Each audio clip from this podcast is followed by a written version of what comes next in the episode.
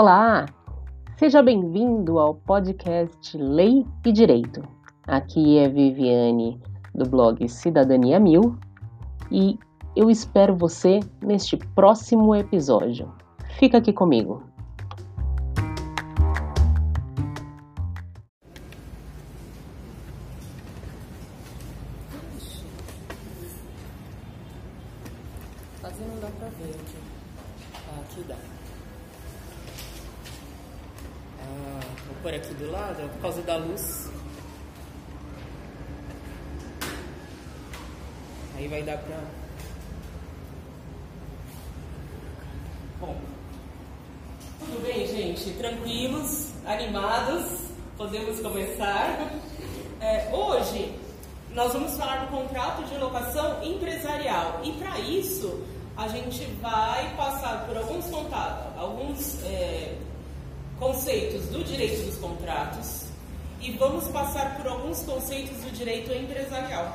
Para a gente entender como é essa dinâmica de construção de um contrato empresarial. Porque muita gente fica em dúvida, ah, será que eu vou ter direito ao ponto? Ah, eu vou comprar esse ponto, o que, que é isso? É, não sei se vocês já viram algumas faixas, passo ponto, né? É, a gente sempre vê, mas é, muita gente acaba passando ponto sem ver, por exemplo, se no contrato você pode transferir aquele, aquela locação. Porque quando você faz uma locação, por exemplo, sei lá, de um galpão aqui, igual esse que tem na nossa frente, é, para uma empresa, o que valem as suas garantias, as garantias da sua empresa. O locador ele é obrigado a aceitar essas garantias do, do outro? Não. Né? Então, por tudo isso, a gente tem que entender essa dinâmica aí de construção dos contratos. Então, essa locação empresarial da qual a gente vai falar hoje é uma locação imobiliária. É, claro, dentro do direito empresarial, dos contratos, eu posso ter locação de bens móveis? Posso, né? eu posso ter uma locação de máquinas e tal. Mas a gente não tem uma, é, uma especificidade que é dada, por exemplo, aqui na lei de locação, que é a lei 8.245 de 91. Essa lei de locação, essa lei de locação, ela vai tratar é, tanto das locações residenciais, as locações não residenciais, que são as empresariais, e as locações para temporada. Tá? Então é uma lei super curtinha que vocês podem é, curtir aí no fim de semana. Eu quase não passo leituras para vocês, né? Mas dá para dar uma lidinha no fim de semana para entender realmente o que é direito, o que não é direito e como a gente pode é, se organizar. Aqui, no artigo 51 da Lei 8245, a lei fala de locação para o comércio, locação de bens para o comércio. E por que a legislação usa esse termo, locação para o comércio, e não locação de empresa? Porque lá em 1991, quando foi editado, editada a nossa lei de locação, o que nós tínhamos? Ah, isso, coloquem o e-mail e o, o WhatsApp. Bom dia. O que nós tínhamos com essa legislação? É, o nosso sistema era dividido em é, direito, sistema de direito civil e sistema de direito empresarial, é, direito comercial. O direito comercial era regulamentado pelo nosso Código Comercial, que era de 1850. O nosso Código Civil era o Código Civil de 1916. Como era esse Código de 16? Era um código individualista, agrário, é, valia aí a, a, o poder e, e, as, as, valiam as escolhas do pai de família. Né? Eu até falei para vocês em sala, né? Na, pelo Código de 16, o chefe da família era o homem, então ele decidia até antes do Estatuto da Mulher Casada se a mulher trabalhava ou não, era o homem que decidia tudo. Né? É, então a gente tinha todo um, um sistema é, desse, desse modo. E o nosso Código Comercial de 1850, ele tinha é, dentro aí da sua sistemática a estrutura, o estudo dos atos de comércio. A gente não falava ainda em teoria da empresa. Então, para ser considerado comerciante, a pessoa tinha que é, realizar alguns determinados atos e ter uma inscrição no comércio. Então, ele era considerado comerciante. Bom, vamos continuar. Hoje, é, o conceito de empresário ele vem descrito no Código Civil de 2002, tá? Nós vamos estudar aí um pouco desse, desse conceito a partir do artigo 966 do Código Civil. Então hoje a gente não fala mais em comerciante. Como eu havia falado para vocês, lá antes, é, no momento da edição da lei de locação, eu tinha o Código Comercial de 1850 e o Código Civil de 16. Com a edição do Código Civil de 2002, o que a gente tem? Uma unificação do sistema do direito comercial e o sistema do direito civil. Então, é, se antes eu tinha princípios dos contratos empresariais de um lado lá no nosso outro código comercial e princípios do direito civil de outro, hoje nós temos tudo reunido num código só. Tá? Existem discussões ainda hoje sobre a separação. E como, como foi? De onde veio essa ideia de união do Código Civil com o comercial? Porque quando, quando surge o direito comercial, não sei se vocês é, lembram das, das grandes navegações, lembram? Começou quando? Na Idade Média, não é? Lá 1400, 1500, certo? Nessa época a gente tinha as grandes navegações e foi aí que é, houve a construção de todo o direito comercial. Ele, ele surge como um direito daquela classe dos, dos comerciantes na época. Então, a, a criação da lei das SA, é, assim, esse início de sociedade anônima, as primeiras é, sociedades anônimas foram as, por exemplo, Companhia, é, Companhia de Jesus, né, que era dos jesuítas. Então, é aí que surge. É nessa época também, e muita gente fala assim, ah, a, a Idade Média era o século das trevas, não é? Mas nessa época surge a contabilidade. Né? É, da forma como a gente vê hoje, é, vem dessa época. Então, a gente vê sendo criado todo um sistema jurídico para proteger esse comerciante. Ser comerciante era bom naquela época? O que, que vocês acham? Sim. Era bom? Por quê? É. Era turista, muito coisa mais É, então, vamos lá. E por que, que você. Você acha que sim, porque eles estavam construindo riqueza e tal, né? Grandes aventuras, né? Isso. E, e por que, você acha que não era bom ser comerciante na época, socialmente? Eu acho que era muito difícil para os comerciantes a negociação. É, eles não tinham muito conhecimento. Na verdade, a gente tinha internet. Não tinha logística. Não, e não só por isso, né? É uma pergunta difícil que eu fiz para vocês, né? Quando a gente imagina o início de comércio, de trocas, tal, a gente tem lá a antiguidade, o escambo. Então vamos voltar para a antiguidade. O que, que acontece lá na antiguidade?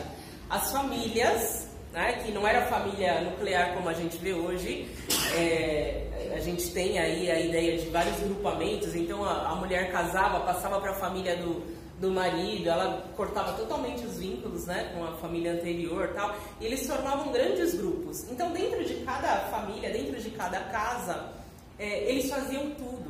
Eles produziam o tecido, eles produziam uh, o armamento, eles produziam o vinho, uh, eles criavam azeite. Só que essa autossuficiência desses pequenos grupos, uh, com o, o, incremento da tecnologia deles mesmos, o que, que eles começaram a fazer? E, o que começou a acontecer? A ter um excedente. E o excedente era trocado com as outras famílias, os outros grupamentos. Ah, então, ah, eu faço bem o vinho, mas não vou viver de vinho, eu preciso de um pouco de farinha de trigo, porque aí o outro, né? Então eles começaram esse comércio meio que a partir do escambo. E quem fazia o comércio? Eram dois, mais ou menos dois, dois duas, duas, par, duas parcelas da sociedade: os escravos e os estrangeiros. Escravo e estrangeiro têm posição na sociedade? Não. Então vem daí essa ideia que muita gente não gosta de falar que é comerciante. Vocês já perceberam? Pessoa hoje em dia, principalmente, fala, não, não sou comerciante, sou empresário. Não é? Não é verdade? Porque vem lá de trás é, essa, enfim, esse desprezo para quem tinha essa atividade é, manual, essas atividades de comércio e tal. Então vem lá da antiguidade. E na Idade Média, a igreja falava, proibia a lei da usura. Né? É, proibia usura, cobrança de juros tal. Então, a gente tinha. Tanto que os primeiros bancos são criados por quem? Pelos judeus. Eles já eram discriminados lá atrás. Né? Vocês estão fazendo revisão? Você vai colocar adesivo na prova, sabe? Assim, pra semana que ouve. Ah, tá. Então, nesse caso, é, não era, não era um, um, um- ser burguês naquela época ainda não era bom. né? Então a burguesia vai começar a ter um papel relevante na sociedade século XVIII. Né? Então a gente vai ver a Revolução Francesa, a Revolução Industrial. Aí que a gente começa a ver uma melhora aí dessa posição de quem era comerciante. E ainda nesse início se falava muito nos comerciantes. E é, a gente começa a ter essa ideia dos atos de comércio. Qual é o grande problema? Com o desenvolvimento da economia, o que nós temos? O desenvolvimento da indústria, o desenvolvimento do comércio. E eu posso falar que, é, aí, do, do comércio não, do serviço, né? Eu posso falar que serviço e indústria é o mesmo que comércio? Não, são, são coisas distintas. Por isso que eh, lá na Itália, década de 40 mais ou menos, eh, o Cesare Vivante começa a pensar nesse conceito da teoria da empresa. E a teoria da empresa vai lidar com essa questão da atividade. Então, ao invés de falar só da atividade do comerciante, o que, que o comerciante faz? Ele compra e vende produto. né? Então, eu vou incluir dentro dessa atividade eh, de empresa a atividade imobiliária, a atividade de serviço, a atividade da indústria. Percebem que a teoria da empresa é muito mais ampla do que eh, a teoria dos atos de comércio. E é isso que acontece aqui conosco né, em 2002. A gente tem então uma unificação desses dois sistemas: o sistema do direito civil e o sistema do direito comercial. É óbvio, quando vocês forem pegar os livros de direito empresarial, vão perceber uma coisa: existem alguns autores que dizem, por exemplo, olha, é é equivocada essa união. Por quê? Lá na Itália, eles fizeram a união e já fizeram a volta para o sistema anterior. Então a gente copiou um sistema que já foi alterado. Mas a teoria dos atos de comércio ela tem aí uma, é, uma vantagem de reconhecer todas as atividades. tá? Então, só para vocês pensarem um pouco nessa ideia. Ah, aqui nós já falamos, né? O novo Código Civil de 2002 adotou a teoria da empresa, afastando a teoria dos atos de comércio que o ordenamento comercial anterior preconizava. A teoria da empresa considera a atividade desempenhada.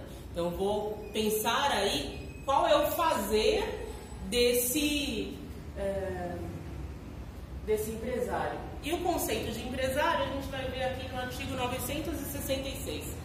No artigo 966, no caput, vocês vão ter o conceito de empresário, que é aquela pessoa que desempenha uma atividade econômica organizada para circulação e, ou produção de bens e serviços. É, essa, esse empresário ele vai ter uma atividade lucrativa. O empresário ele cria o negócio dele porque ele quer ter o lucro. Vocês ainda, eu acho que é, dessa sala ninguém ainda teve direito civil pessoas, né? Quando a gente vai estudar as pessoas jurídicas, é, nós temos as pessoas que são as sociedades empresárias e as sociedades não empresárias. Por exemplo, uma associação. Né? É, eu, será que uma associação pode ter lucro? Pode. Mas normalmente o objetivo dela não é ter lucro. O objetivo é desempenhar alguma outra atividade na sociedade. Por exemplo, associação de bairro, é, associação do bairro de Vila Albertina. Então eles vão lá, os moradores criam associação para melhorar o calçamento das ruas, para colocar banquinhos, para, sei lá, enfim, cuidar aí do bairro. Pode ser que eles arrecadem um montante de dinheiro e tenham um certo, uma certa percepção de valor. Mas o objetivo da atividade dessa associação não é econômico. Então aqui a gente fala, é, eu preciso ter uma atividade lucrativa. Atividade lucrativa. Ninguém abre empresa só para mudar o mundo. Né? A pessoa monta a empresa e fala, ah, tem um capital aí de 100 mil reais, é, que ainda é um capital pequeno para montar um, né, um, negócio, mas eu quero fazer esses 100 mil reais virarem 200 mil, 300 mil e tal. Então você, se você colocar esse dinheiro no banco, provavelmente você vai ficar com um rendimento bem abaixo. O, a atividade empresária é sempre uma atividade de risco, tá? E por que, que a gente fala?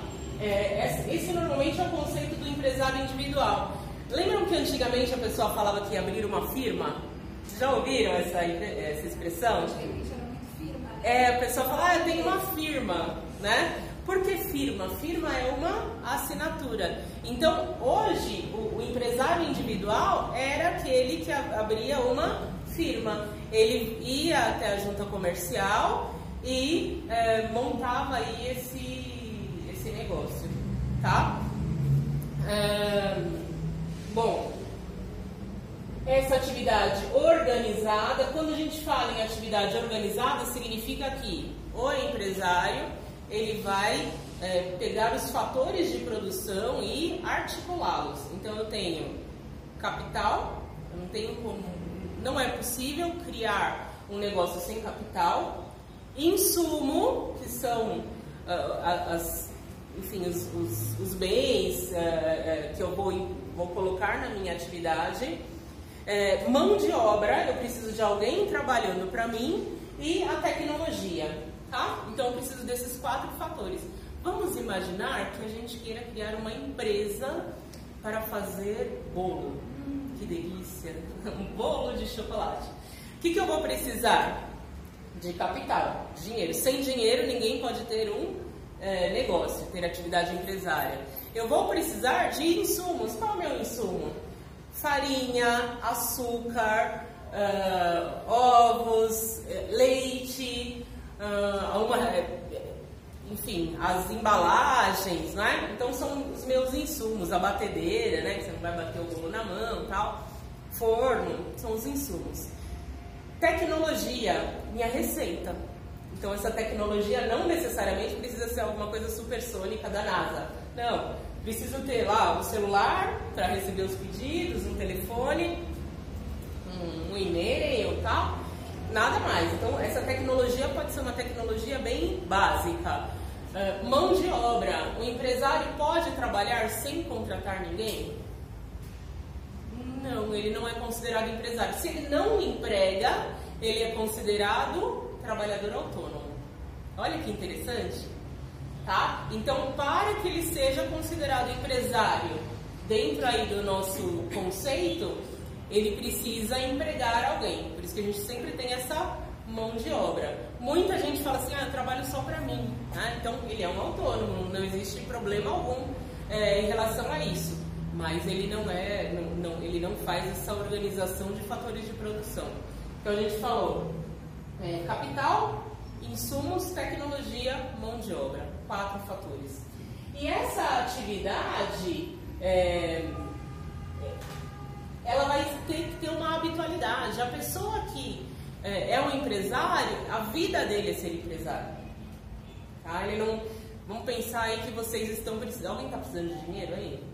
Não. É, vamos imaginar que tem alguém aqui precisando de dinheiro hoje. Fala assim, ah, é, eu preciso de dinheiro, o que, que eu vou fazer? Já sei, vou vender churrasquinho grego na frente do Itaquerão. É, tem, tem jogo aí? Corinthians não mais, né? Acho que não tem, não. Tem algum jogo em algum outro estágio? Bom, vamos imaginar que você vai lá, faz o churrasquinho grego, vai vender nesse dia, aí no dia que você foi vender o churrasquinho grego, levantou 3 mil reais. Fala, nossa, consigo pagar aí meu cartão de crédito, por exemplo. Mas foi um episódio só. Dá para falar que você tem uma atividade?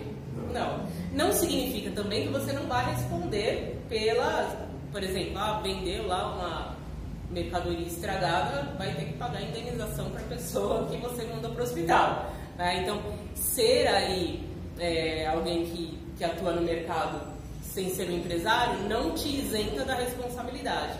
Mas falta esse requisito do profissionalismo, né? Eu preciso dessa atividade. Para produção ou circulação de bens ou serviços, fala. É, contratando um funcionário, ele já é considerado empresário? Já é considerado empresário. Por isso, a gente vai falar ainda desse, dessa questão. Lembram do. Já ouviram falar de pessoas que têm o MEI? Hum. Não é? Normalmente, o MEI ele tem um, um empregado. Tá? Por quê? Para que ele seja considerado empresário, ele precisa contratar alguém. Senão ele é um autônomo. Né? É, não tem nada, nenhum problema aí. Mas para ser empresário, ainda como pessoa natural, que vai responder por todos os seus bens, é, ele precisa contratar alguém. Tá? Por, mais Senão... ele, por mais que ele faça todo o processo, tudo, tem sempre uma pessoa para então, para ser considerado empresário dentro do nosso direito empresarial. Se ele fizer tudo, ele vai ser um trabalhador autônomo. Não tem problema nenhum, né? mas ele vai ser um trabalhador autônomo. A, a gente tem no código no Código Civil e, e na Constituição, a gente tem o princípio da função social da empresa. Tá? Então, eu tenho esse princípio da função social da empresa. A empresa, ela é protegida pelo, pelo Estado, pela legislação. Por quê? Porque ela gera recursos, ela vai proporcionar o pagamento de tributos, cujo valor é, retorna para a sociedade, em tese, cujo valor retorna, deveria retornar todo para a sociedade, né? É, e ela gera empregos. Com o emprego, olha que interessante, vocês estão estudando economia em cenários globalizados? Já? Não? Já foi. É, uns já estudaram, outros vão estudar. É, quando vocês virem é, a economia, olha como é interessante. O dinheiro sai da empresa, vai para a família.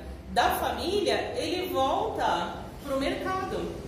Porque o, o que proporciona o crescimento da nossa economia é o consumo das famílias. Não sei se vocês têm ouvido aí os debates sobre a recessão, etc. O que as famílias começaram a fazer? Estão diminuindo o consumo porque muitas estão super endividadas. Então, muita gente para de comprar, às vezes até o básico, para pagar o banco. E isso é ruim, não é? Porque o dinheiro está no banco, não circula, e a gente não vê florescer aí, florescerem os negócios, né? Então, é, o Jailton pode falar para mim.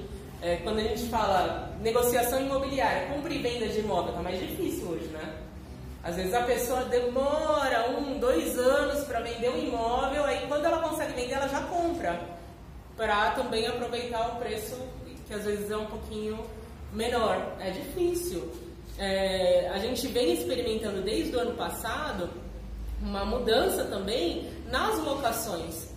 Quando eu comecei a falar na, sobre esse tema, quando eu comecei a falar sobre esse tema no ano passado, qual era a, a ideia? Muita gente vinha para o curso para poder negociar mais as condições, porque antigamente o, o locador ele tinha a faca e o queijo na mão. Hoje está bem mais difícil. Né? Hoje, se o locador endurecer mais, o que o locatário faz muitas vezes? Fala, oh, muito obrigado, aqui do lado tem uma portinha para mim. E tem várias portinhas. Né? É, é difícil. Então a gente tem esse jogo aí de poder. Então, produção de produto, a indústria. Produção de serviço, por exemplo, o nosso serviço aqui educacional. A gente está produzindo alguma coisa nova que é um serviço. Circulação de bens, compra e venda uh, de bens. Ah, vou comprar e vender aqui os salgadinhos. Circulação de bens. É, circulação de serviços. Já ouviram esse termo? Circulação de serviços? Circulação de serviços, por exemplo, uma agência de viagens. Tá? A agência de viagem ela vende, é, ela te proporciona aí a viagem aérea? Não mas ela vende às vezes a passagem. Ela vai vender, é, vai circular aí esse serviço de hotel.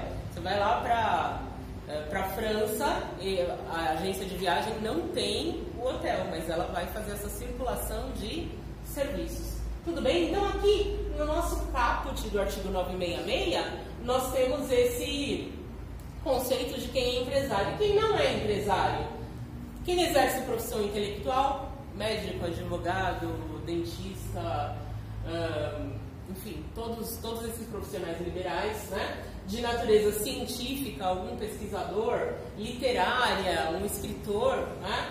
Uh, artística, vamos pensar aí no cantor, é, mesmo que ele tenha algum auxiliar. Então eu, eu tenho um escritório de advocacia e eu tenho contratada uma secretária ainda assim a minha atividade não é considerada empresária. Tá? A, a finalidade não é essa. Deu para entender? Por isso que é, quando a gente cria lá um contrato de um contrato de advogado, né, de sociedade de advogados, não é registrada na junta comercial. É registrada onde? Na própria OAB. E se é uma sociedade uma outra, né, de contabilidade uniprofissional, é registrado no cartório de pessoas uh, jurídicas. Tá? Então, essas atividades aqui abaixo têm direito ao ponto, gente? Ao ponto? Como ela não é empresária? O ponto comercial? Não, porque não é empresária. Percebem que, é, como é um detalhe aí, às vezes é, a pessoa não sabe agora. Qual é a exceção aqui do parágrafo único? Salvo se o exercício da profissão constituir elemento de empresa. O que é esse elemento de empresa? Uma coisa é eu ter um dentista com o seu colega trabalhando naquele imóvel. Então lá tem uma, é, uma assistente ou um assistente ajudando aí, recebendo os recados e tal. Outra coisa é pensar numa empresa de odontologia com 50 dentistas, 24 horas, 7 dias por semana. Aí eu tenho elemento de empresa, vai ser uma atividade empresária, quase que um hospital odontológico, e nesse caso ele vai ter direito ao ponto. Né? Esse negócio vai ter direito ao ponto. Tá? Então a gente tem que prestar atenção nesse detalhe técnico. Aqui eu deixei para vocês um resumo do que nós falamos aqui. Então, o empresário, aquele que exerce atividade, pode ser um empresário individual, uma sociedade empresária, eu tenho duas ou mais pessoas é, criando uma sociedade, e a empresa individual de responsabilidade limitada. É a famosa EIRELI ou EIRELI. Tem uma briga aí de como a gente fala esse, é, esse nome. Observem, ó, fiz em vermelho para ninguém confundir. Não confundir tipo societário, que são os acima, com forma simplificada de recolhimento de tributo. Aqui, MEI, que é o microempreendedor individual, o MEI normalmente é um empresário individual. Ele é um empresário individual, mas o MEI significa que ele tem um recolhimento simplificado de tributo.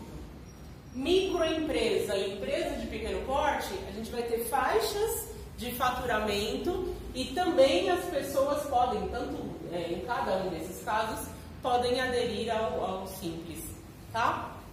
Tudo bem? Então não confundam tipo societário com forma simplificada de arrecadação de tributo. Tranquilo aí, turma? Muita gente acha que o empresário individual porque ele tem CNPJ, ele é uma pessoa jurídica, não é? Ele continua sendo uma pessoa natural. Ele vai responder com todos os seus bens para, é, enfim, fazer face a seus credores, tá? Então ele, ele tem uma inscrição no, no CNPJ, mas ele não é empresa, é, não é, é, pessoa jurídica, tá? Falamos aqui a atividade, é, a atividade empresária, né, vai ser desenvolvida profissionalmente com essa habitualidade, então se eu vendi lá o churrasquinho grego um dia, eu não sou considerada empresária aí do ramo do churrasquinho grego. É, atividade econômica, o objetivo é geração de lucros. Organizada, a gente falou dos fatores de produção, mão de obra, insumos, capital e tecnologia. E qual é o objetivo né, dessa atividade? Produção, que é a criação ou circulação, venda e compra de bens e serviços. Fala. Por que, que foi criada a Irene? A Irene ela foi criada para é, acabar com um problema que a gente via é, em que a pessoa não tinha propriamente um sócio. Então, vamos imaginar que eu e o Norivaldo montássemos uma empresa, porque para ter uma sociedade eu preciso sempre de duas pessoas. Então eu colocava no meu capital social 99% e colocava 1% para ele. Tá? É, e isso gerava diversos problemas. Às vezes colocava uma pessoa laranja, colocava uma pessoa que não tinha nada a ver, que não, não conseguia, não sabia nada da gestão. Então, para evitar esse tipo de é, situação que era criada pelo próprio sistema, hein? porque não era possível uma sociedade, é, a sociedade unipessoal, a gente só tem a subsidiária integral, que, é, que ela vem lá da, da lei das SA, e hoje a gente tem a empresa individual de responsabilidade limitada, que não é uma sociedade, é uma empresa, mas não é sociedade porque para ter sociedade eu preciso de dois. Bom dia, bom dia. O Eireli não. Eireli não. Eu tenho uma empresa com apenas um titular. Tá? Então, uma empresa, um titular. Tudo bem? Tranquilo, gente? Isso causa dúvidas, tá? Isso causa realmente dúvidas. Agora sim, locação. Eu coloquei aí pra vocês, vocês sabem que eu gosto de mapa mental, né? Já perceberam? Então eu fiz, eu fiz um mapa mental só para vocês perceberem que eu gosto mesmo. Eu, eu faço um mapa mental. Né? É, e aqui a gente tem uma visão geral desse direito dos contratos de locação. Ó, se vocês me acompanharem, Começamos aqui, contratos de locação. Que contratos de locação nós temos? Contratos de locação residencial, que a gente não vai ter hoje. Contrato de locação empresarial, sendo que uma das espécies é o contrato de locação em shopping center, que a gente vai falar de algumas cláusulas aí ainda hoje. É, temos aqui outras espécies de locação, por exemplo, contrato de locação de bens móveis, ah, eu vou uh, locar máquinas, eu vou locar veículos, locadora de veículo, contrato de locação. Tá? E esses, esses outra, essas outras espécies, como é que a gente regulamenta? Vocês têm ideia? Menos o Maciel sabe. Como é que a gente regulamenta? Eita! Já esqueceu. Como é que a gente regulamenta esses outros contratos? Quando eu falo de residencial empresarial, é pela Lei 8.245 de 91, que é a lei de locação. As outras espécies, por exemplo, locação de veículo, locação de máquina, é pelo Código Civil. Tá? Então, vocês vão lá para o Código Civil, locação de coisas. Tá? E aí a gente tem a forma de organização desse contrato. Quando eu termino um contrato de uma forma é, forçada, essa extinção forçada é somente realizada pela ação de despejo. Né? Quando eu falo aqui é, da locação residencial empresarial. Por que eu vou mover uma ação de despejo? Ou a pessoa não paga, né? ou eu peço a extinção do contrato e a pessoa não quer sair do imóvel, movo uma. Eu, aí eu uso a ação de despejo. Tá? E aqui a gente vai ver um pouquinho desses princípios. Por, o que é um princípio, gente? Vocês sabem o que é um princípio? O que é um... Hã? Não entendi. O início de tudo, o que mais? É o começo.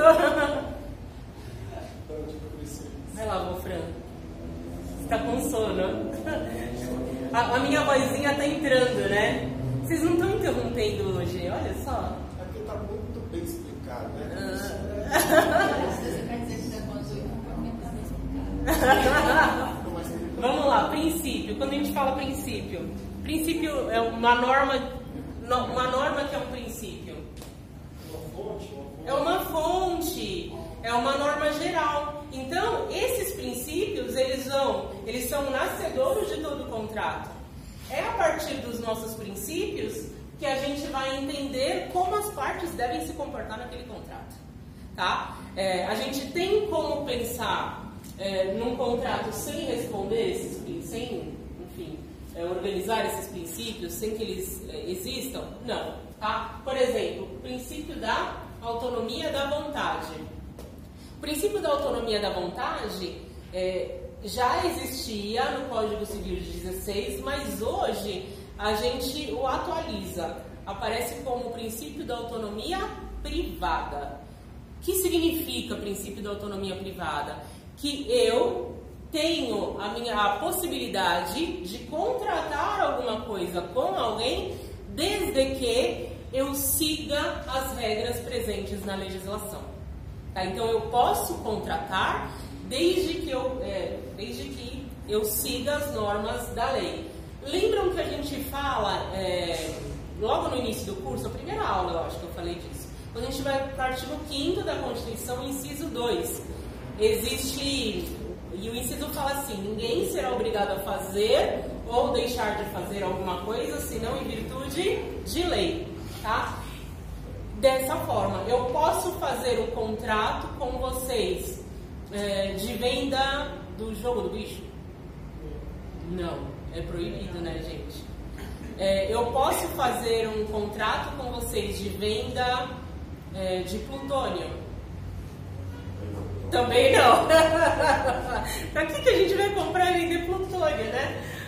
Tô vendo muito filme americano, né, gente? Muito. Essa Netflix tá acabando. Ó, é verdade. Então, é, eu posso fazer tudo o que eu quiser, desde que eu não, não viole a lei. Eu vou seguir a lei. Ah, eu vou criar, então, um negócio... E eu dei esse exemplo desse negócio que eu vou falar para vocês, e um aluno foi, pesquisar e existe. Um serviço de meditação para cães. Existe, existe meditação. Eu acho que é meditação pra, para o cão e para o seu dono. É impressionante, né? Já pensou? A gente não imagina, né? Eu falei como brincadeira, já existe. Mas é proibido? Não. Quem sabe se o seu cão vai ficar muito zen, né? Aí vai ser bacana pra ele, né? É, bom, princípio da autonomia da vontade. Eu escolho, então eu posso escolher é, se eu vou contratar ou não. Eu sou autônomo. Da mesma forma que eu vou seguir o ordenamento jurídico, tá? Princípio da supremacia da ordem pública. né? Sempre que existe uma norma é, que ou exija uma forma específica ou proíba alguma coisa, eu preciso seguir essa norma. Por exemplo, se eu vou vender um imóvel de 100 milhões de reais, eu preciso é, fazer a negociação mediante escritura pública? Sim, escritura. É, é da natureza do objeto daquele negócio. Tá? Por quê? A ordem pública, supremacia da ordem pública. Para o direito contratual, quase tudo a gente pode negociar. Quase tudo. A gente vai ver aqui, mais adiante na exposição, que é, eu tenho direito à ação renovatória, mas tem uma, sempre uma cláusula que vocês vão ver nos contratos de locação empresarial, em que a pessoa abre mão das benfeitorias. Alguém já viu um contrato de locação empresarial? E aí fala, o, locatário abre mão da indenização por benfeitorias realizadas. Muitas vezes é colocada essa cláusula. Nesse caso, ele pode abrir mão? Pode. Entra em autonomia da vontade, autonomia privada. Aí vamos imaginar outra cláusula. Locatário abre mão do direito à renovação é, prevista no artigo 51. Pode? Não pode. princípio da supremacia da ordem pública, tá? Então aí a gente vai falar é, um pouquinho ainda sobre isso. Nem tudo eu posso colocar no contrato. Por isso que vocês estão aqui, tá? Para saber o que pode, o que não pode, o que dá para negociar, o que não dá para negociar. Na realidade, ele não pode, é, é, é, tipo, revogar uma coisa que está prevista em lei, né? Exato, exato. E você, algumas, algumas questões a gente não pode afastar pelo contrato. Qual é a, a diferença do direito dos contratos? Normalmente, quando a gente lê o Código Civil ou essas, essas leis civis, é, o próprio legislador coloca salvo disposição contrária. Então, se é, existe essa ressalva, eu posso é, criar um contrato contrariamente a essa questão. Agora, é, muitas vezes o legislador fala assim: olha, não é cabível. Nesse caso, não, para alto lá. Esse caso do ponto, por exemplo, que a pessoa não pode abrir mão do direito ao ponto, é uma delas, tá? Princípio da função social do contrato. O contrato ele faz lei entre as partes. A gente vai falar aqui é, da relatividade dos efeitos dos contratos. Mas esse contrato vai gerar receitas para a sociedade. É um contrato de locação empresarial, ele só tem um- uma importância porque naquele lugar você vai gerar uma receita. Naquele lugar você vai ter um centro aí de é, comércio, de serviço, etc. Então ele é protegido. Tanto que, quando eu penso nesse princípio da função social do contrato, ah, uma das coisas que a, gente, que a gente vê por aí é que, se houver uma nulidade de uma cláusula, eu não vou anular todo o contrato. Eu vou anular aquela cláusula.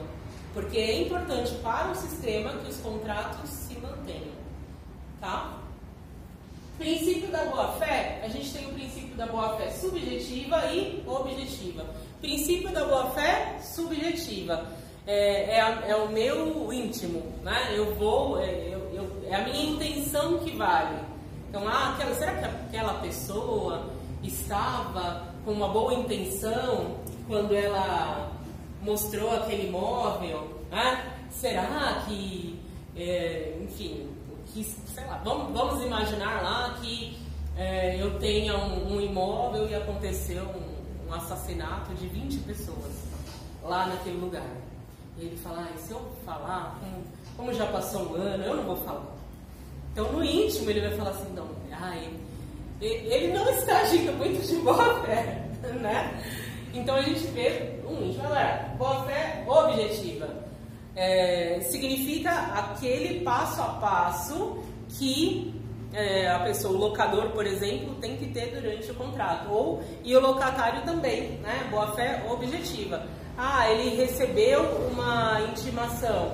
Ele, como comportamento, a gente fala muito do comportamento na boa fé objetiva, ele vai levar esse, eh, essa intimação para o dono do imóvel, porque não é dele.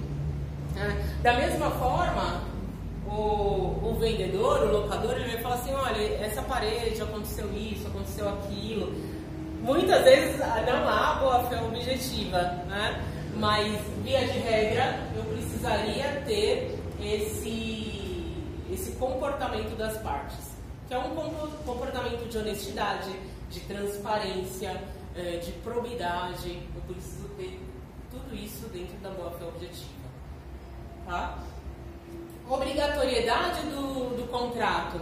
Esse princípio da obrigatoriedade, ele tem um nome em latim, que é pacta sunt servanda. Pacta sunt servanda, tá? Significa que todos os contratos devem ser obedecidos. Vocês já é, ouviram alguém falar assim, ah, eu vou assinar esse contrato, mas depois eu entro lá com a ação e, e peço para... Vá, o juiz vai anular. Vocês já ouviram alguém falar isso? Eu já ouvi, eu já ouvi. Teve uma, uma vez uma senhora me procurou no escritório. Ah, doutora, eu preciso de você. Como, é? Como a senhora precisa de mim? Ah, sabe o que é? Eu pedi um empréstimo no banco e eu dei em garantia minha casa. E agora eles querem tomar minha casa porque eu não paguei o empréstimo. A senhora não pode falar que é bem de família? não. Não, não cabe. É. Não é interessante? É. Bom, Aí a gente tem duas violações, né? A violação da boa-fé objetiva e a dessa obrigatoriedade. Tá? Da supremacia não, porque ela foi, ela, ela teve má fé no comportamento dela. O que, que a pessoa queria? Pegar o dinheiro do banco e é, não pagar. Né? Calote Não ajudou, não teve, não teve como vivia salvar ela. não, não, não. Eu falei, ó, sinto muito. Né? E é, é bem a minha cara, né? Mas tem que ser, não é? A gente tem que ser correto. Eu acho que, como nós somos advogados, enfim, vocês serão, é, vocês vão querer pôr a cabecinha no travesseiro e estar seguros de que vocês estão fazendo a coisa certa.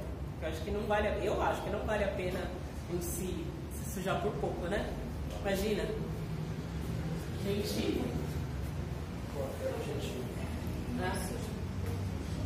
é? Nem por pouco, nem por muito. né? Nem por muito, exato. Nem por nada. Show de bola. Mas assim, é, não, não vale a pena, não vale a pena. É o que eu falo, sabe? Ter aquela ah, a possibilidade de você dormir em paz. Né? Sabendo que não, não lesou direito de ninguém. Né? É difícil, viu, gente? Por isso que eu estou pobre ainda. brincadeira. Brincadeira, brincadeira. Vou editar essa parte. Vamos lá. Aqui, o princípio do consensualismo. Significa que para existir um contrato eu preciso que as partes estejam de acordo. Eu tenho como obrigar alguém a assinar o contrato? Não. Já também atendi pessoas assim, é, locatário de shopping center. A pessoa tá louca para ter uma loja no shopping. tá? E aí ela fala assim, ah, doutora, olha, eu fui lá e assinei o contrato. Ah, eles me obrigaram, olha quanta cláusula é, que é absurda. Eu falei, mas por que que você assinou ser de luz?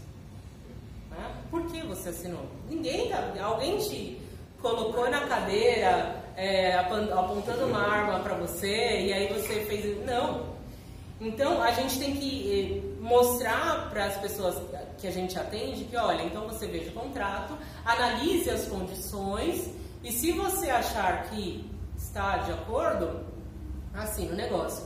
Tanto que no final dos contratos, não sei se vocês veem, se vocês colocam aí, eh, se coloca uma cláusula, eu entendi e compreendo todas as condições, aí às vezes a gente coloca uma cláusula assim, eu tenho condições de arcar com esses, eh, com esses valores, para amanhã ou depois eh, ninguém alegar desconhecimento, ninguém alegar que foi, eh, foi lesado, tá? Isso é super importante. Aí a gente volta aqui, transparência, boa fé objetiva. Tá? Por que, que a gente faz os contratos? Por que, que a gente cria os contratos? Qual é a.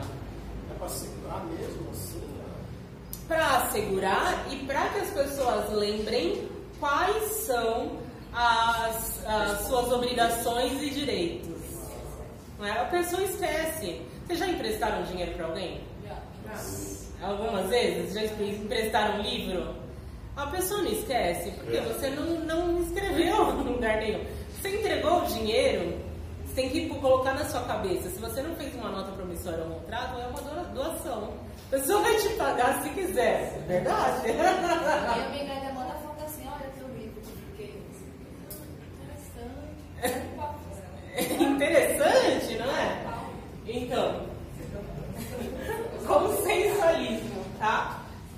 Relatividade dos efeitos dos contratos. Vamos pensar aqui. É, eu faço um contrato com a Ana Paula, tá? É, a gente faz a nossa negociação tal. É, eu compro um imóvel dela e aí eu coloco lá no contrato. É, o valor será pago em sua integralidade é, por meio de depósitos de depósitos mensais sucessivos de 50 mil reais realizados por Valfran. Opa! Pode? Pode? Você comprou e ele que vai pagar? Ele que vai pagar. Pode? Tá né? Hã? Sendo fiel solidário no contrato dela? Não, não, não é fiel, não é solidário. Ele vai, eu, eu e a Ana Paula assinamos. No final do contrato, é, eu só tenho o meu nome e o nome da Ana Paula. Mas o contrato você assina que quem vai pagar é o Eu falo que quem vai pagar é o Alfran. Mas ele não assina. Ele não assina, pode? Não Não. Não, não, não. Não pode, não pode, tá? Vai que ele é bonzinho, né? Então aqui, ó, relatividade. Os contratos, eles só valem entre as partes, tá? É, então, vamos pensar assim, você fez um contrato de locação empresarial e o fiador vai ser o pai de alguém ou a mãe de alguém que tem um imóvel. E aí o locatário fala assim, olha, deixa, eu assino, você assina e depois meu pai assina. E a pessoa entra na posse do imóvel sem a assinatura desse fiador, vale? Não tem fiança, não tem garantia. E você tem um imóvel, vale como garantia? Vale, vale. Não entra como Mesmo não, é uma exclusão, é, a própria lei garante essa possibilidade, então pode. Normalmente as imobiliárias não fazem isso, por quê? Acaba, é, então, mas por quê? Acaba gerando mais problema no futuro, porque a pessoa vai alegar o direito de moradia, tal. Um dos, é, dos julgados que eu selecionei fala isso. É uma exclusão legítima, é, constitucionalmente aceita, o STF já falou que pode ser um fiador com um único imóvel. Ela só Pode. aceita assim, professora, por exemplo, é, eu vou alugar um imóvel Ah. e aí tem uma. A minha mãe tem uma certa quantia. E aí eles vão ver essa quantia e vai falar assim, então agora a gente pode. Só por casos assim, eles podem financiar, pode deixar a gente entrar por imóvel. Não, então, normalmente, se você vai fazer uma alocação, é, você precisa de uma garantia. Né? Porque senão, é, vamos imaginar que você não pague o, o aluguel. O, o locador, ele vai abrir mão de uma parcela do direito de propriedade dele para você que é o locatário. Então, ele tem que ter uma garantia de que ele vai ser ressarcido pelo tempo de uso daquele determinado bem. Sim, mas entra numa terceira pessoa, por exemplo, tá eu no banco, por exemplo. Só que aí entra meu tio ou minha mãe, Hum. eles vão. Ah, esse como tipo o seu era o mediador de- nessa situação. Pode ter, ter como essa possibilidade, não? Porque sempre vai ter só eu e só eu e sempre. Então, se você quiser que alguém seja seu garante, seja fiador, esse fiador precisa ir lá assinar, se responsabilizar. Caso contrário, é o exemplo lá que eu dei do Wolfram. O Wolfram vai ser obrigado a pagar? Claro que não. Aí ele vai falar, ó, não tenho nada a ver com isso. Não é? Só na maldade, né, Wolfram? Tudo bem, turma? Tranquilo aqui esse início, essa parte inicial dos contratos? Então vamos lá, o que é um contrato? É um fato gerador de uma operação econômica. A gente tem sempre no contrato como uma coisa muito boa. Ele é um instrumento de circulação de riquezas, tá? É, sempre que a gente pensa no contrato, ele é o que está mais próximo da gente. Todos nós aqui, quando nós acordamos de manhã, a gente fez um contrato. Qual foi o primeiro contrato que vocês assinaram hoje de manhã?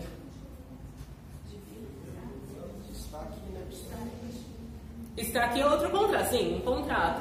Mas quando você acordou, acendeu a luz, você está contratando a companhia de energia elétrica. Olha só, o contrato, ele está na sua vida. Aí você acordou, às vezes nem, nem isso. Tocou o despertador, você acordou, liga o celular, tira do modo avião, pronto. Primeiro contrato não é mais a companhia elétrica, é a companhia de telefonia. É, a Vivo, a TIM, a Oi. Você já fez um contrato hoje de manhã. Vários contratos. Depois vai passar a peça. É, depois dessa BESP. Depois se veio pra cá de ônibus, é, o transporte. Aí parou no estacionamento, se veio de carro, estacionamento. Gente, a nossa vida é permeada por contratos. Por isso que é tão interessante esse direito dos contratos.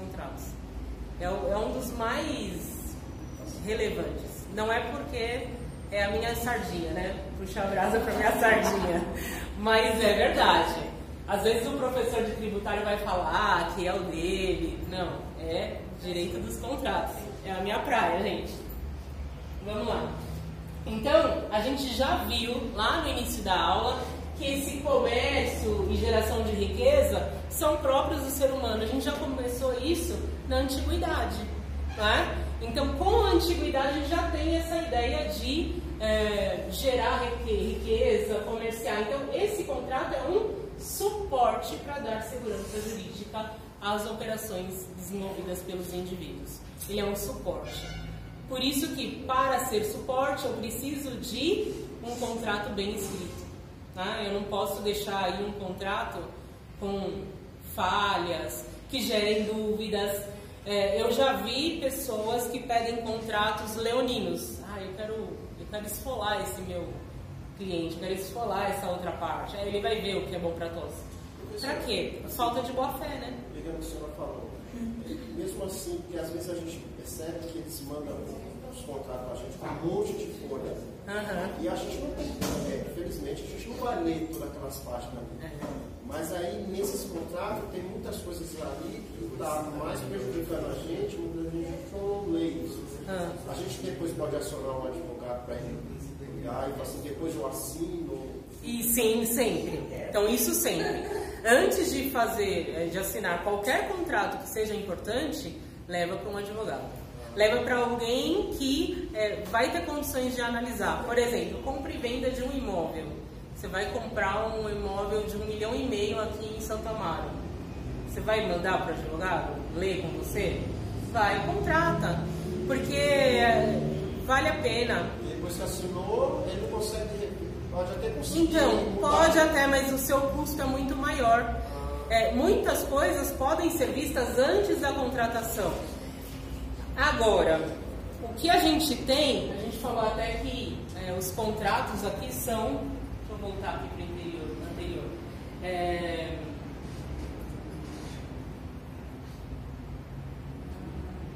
ah, não, estava aqui mesmo.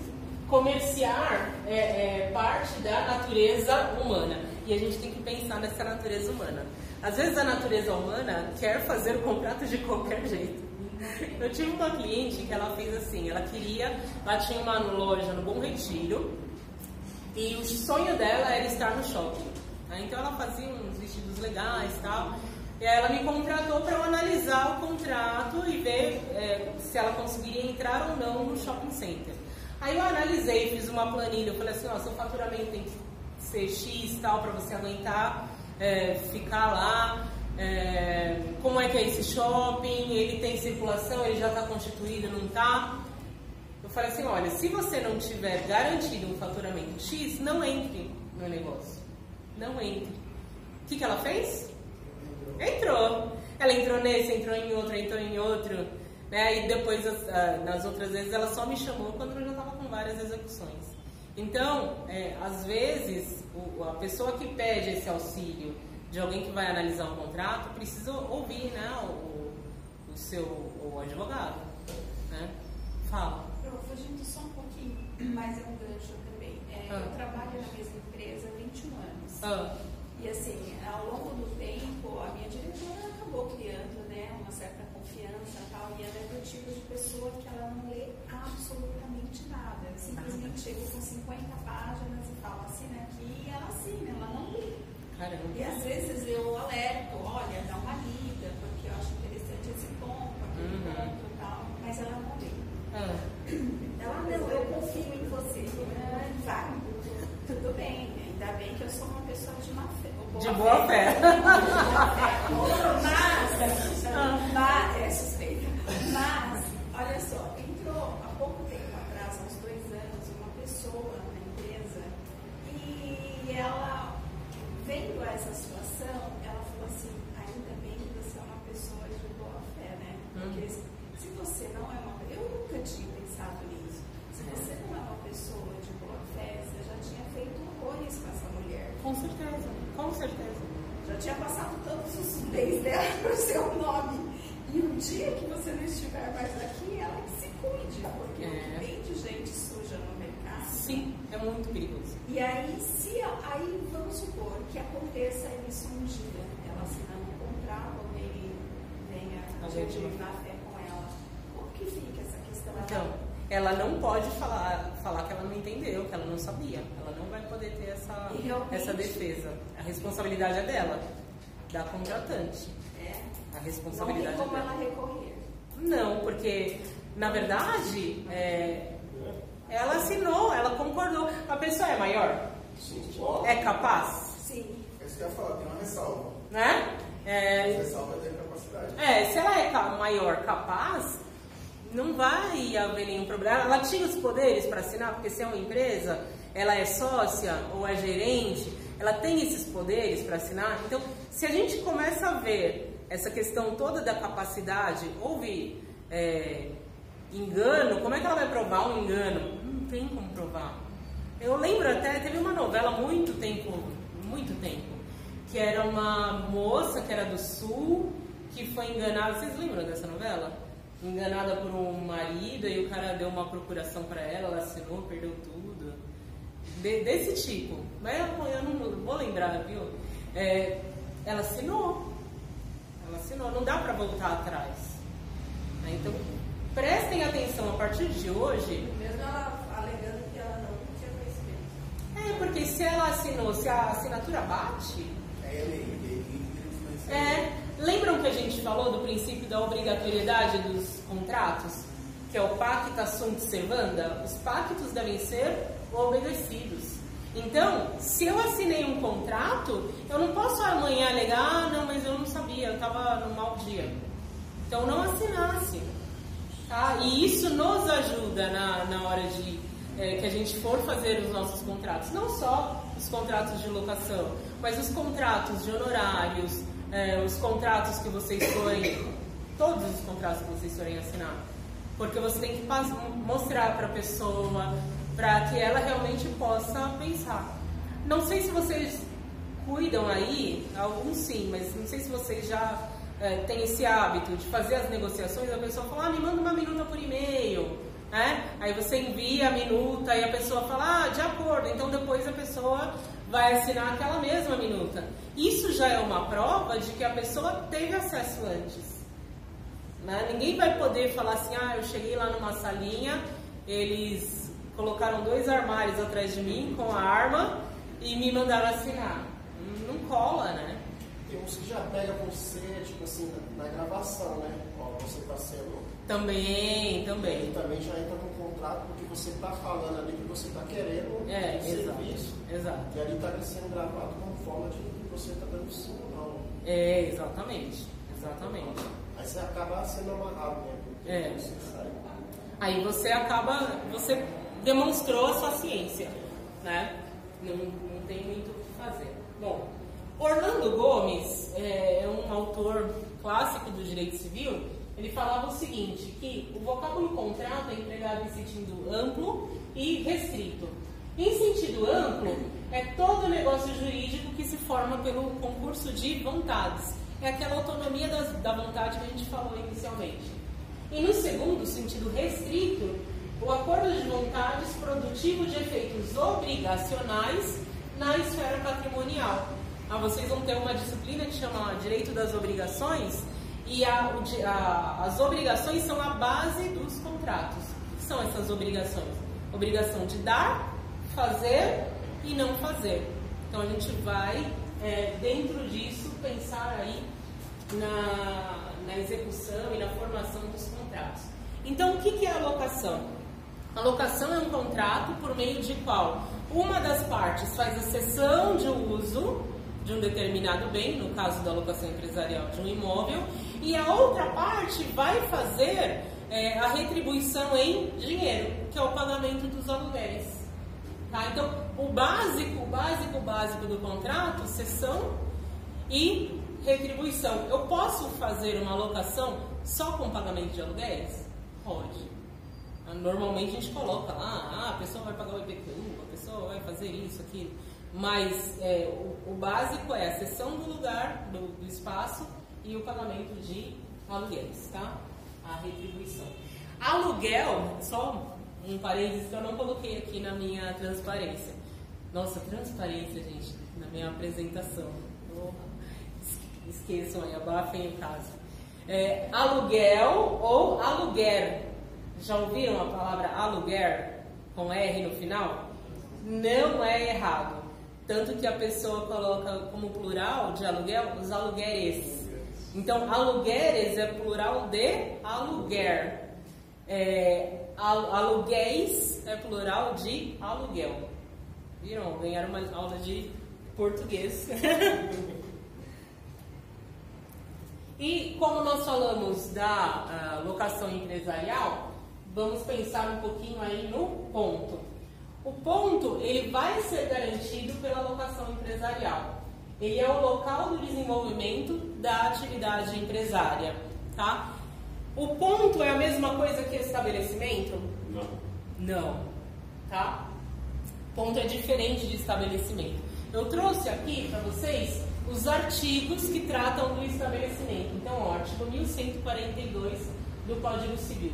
Considera-se estabelecimento todo complexo de bens organizado para o exercício da empresa, por empresário ou sociedade empresária. Então, tanto o empresário individual, que é aquela pessoa natural, quanto a sociedade empresária podem ter um estabelecimento empresarial. É, O estabelecimento pode ser objeto unitário de direitos e negócios jurídicos, translativos ou constitutivos que sejam compatíveis com a sua natureza. Que negócios jurídicos translativos são esses? Um negócio jurídico que a gente começou a falar no início dessa aula.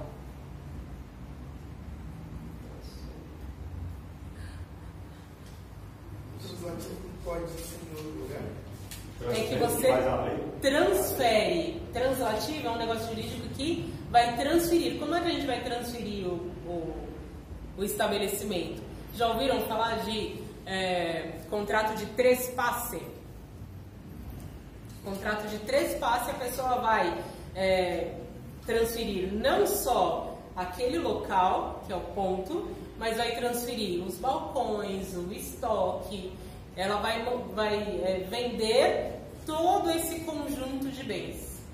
Tá? Então, é o contrato de trespasse.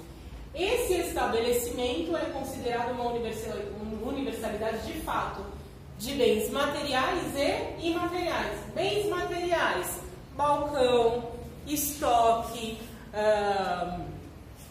enfim, é, computadores, todos os bens materiais que fazem parte desse estabelecimento.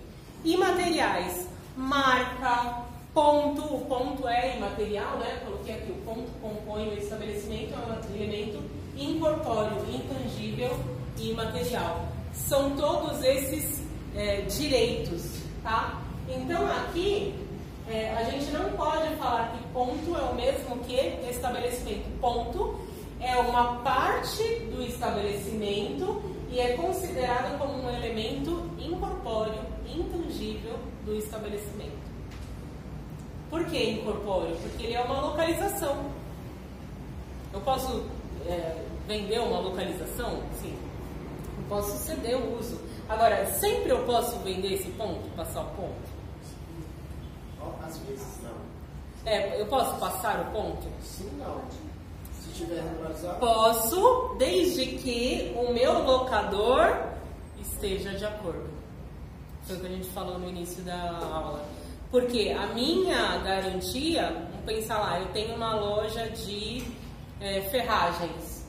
E eu, eu dei uma garantia forte. Eu sou dona de 20 imóveis na Avenida Paulista.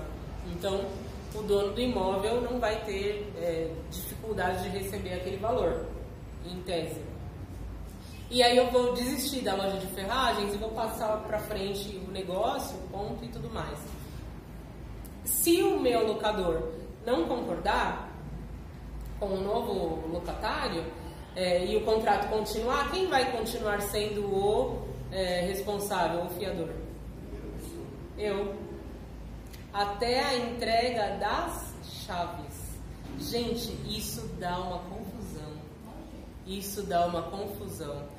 Uma vez. Hã? Sublocação, no caso, tipo, também da sublocação e assim, o que a gente vê normalmente no mercado, principalmente em negócios pequenos, às vezes a pessoa não consegue ou não, não, não tem condições de pagar um seguro fiança. né? E aí ele pega um parente próximo para ser o fiador. Né? Então o pai, a mãe, é, um tio, um amigo, né? E o negócio começa a ir mal, porque o negócio é uma atividade de risco, né? Então é uma atividade sempre de risco. Ah, vou passar o ponto, tal, a pessoa consegue vender a empresa, vende, faz a transferência das cotas, tal. Mas o dono do imóvel, ele não é obrigado a receber a garantia mais fraca, porque ele já tinha aquela garantia forte. Então, meu exemplo, né? Ah, eu tinha 20 imóveis na Avenida Paulista. É, e o que normalmente acontece? Esse é, fiador, vamos pensar aí na fiança, esse fiador ele pode até tentar mandar uma cartinha para pedir a destituição né, da fiança. Isso está lá no Código Civil. Só que hoje a jurisprudência já fala que não vale, tá? A pessoa tem que continuar com esse processo até o final, até a entrega das chaves.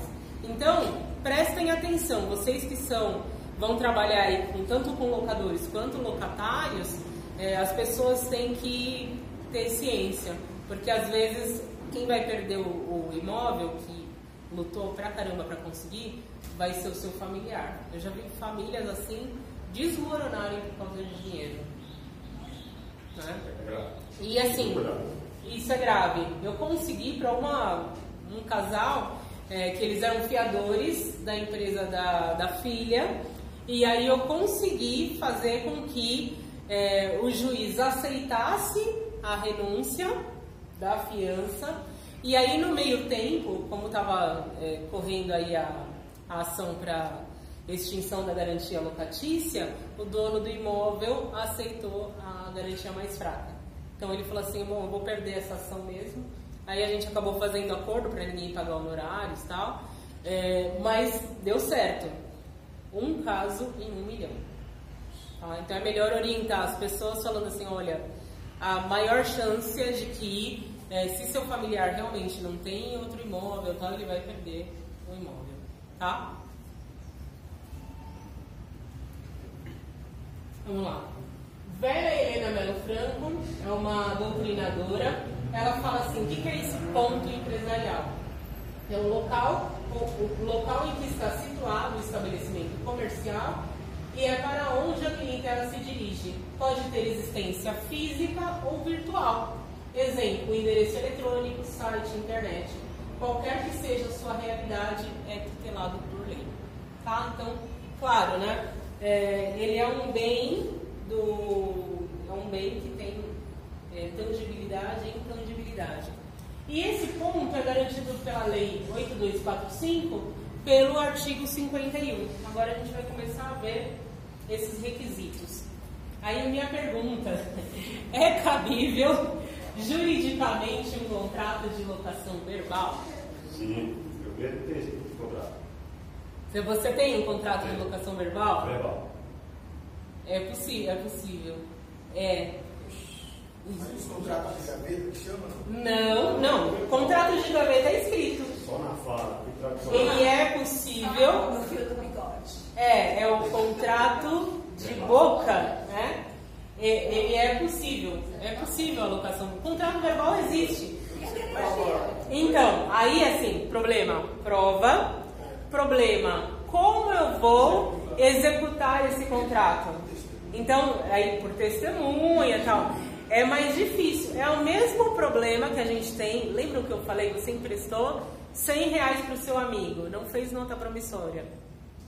É melhor dar. Então, Você vai confiar, é na confiança. É o fio do bigode. Agora eu não tenho bigode, né? Então eu só posso brincar aqui. É no fio do bigode. É, é possível. É indicado fazer um contrato verbal? Não. Não. Não é A indicado. dificuldade é para declarar. Bem complicado. É. Que sim. Não, não vai, não vai poder declarar. É difícil. Como é que você vai declarar sem o documento? Né? É, tem outros problemas, né? Para executar mesmo. Se a pessoa não pagar, é, você vai ter que entrar com uma ação e falar, olha, o contrato era verbal é, e pede uma, um despejo. Tá? Não, tem o que fazer. Tá? Nessa, nessa parte da aula, todo mundo fica assim, puxa, mas pode? Que estranho, né? Porque vale a palavra. Já a pessoa tem um contrato formal, é difícil, imagina verbal. Exato, exato. Não, realmente é difícil. Fala, não, fala. Pode, mas não te dá garantia nenhuma. Não te dá não garantia. pode, perante a lei, você não pode fazer nada com aquela pessoa. Não Pode despejar. Pode. Pode, pode. Porque você é o proprietário. O locatário, o locador é o proprietário. Então você pode. Você vai entrar com a ação e vai pedir o despejo. Fala. Só para entender.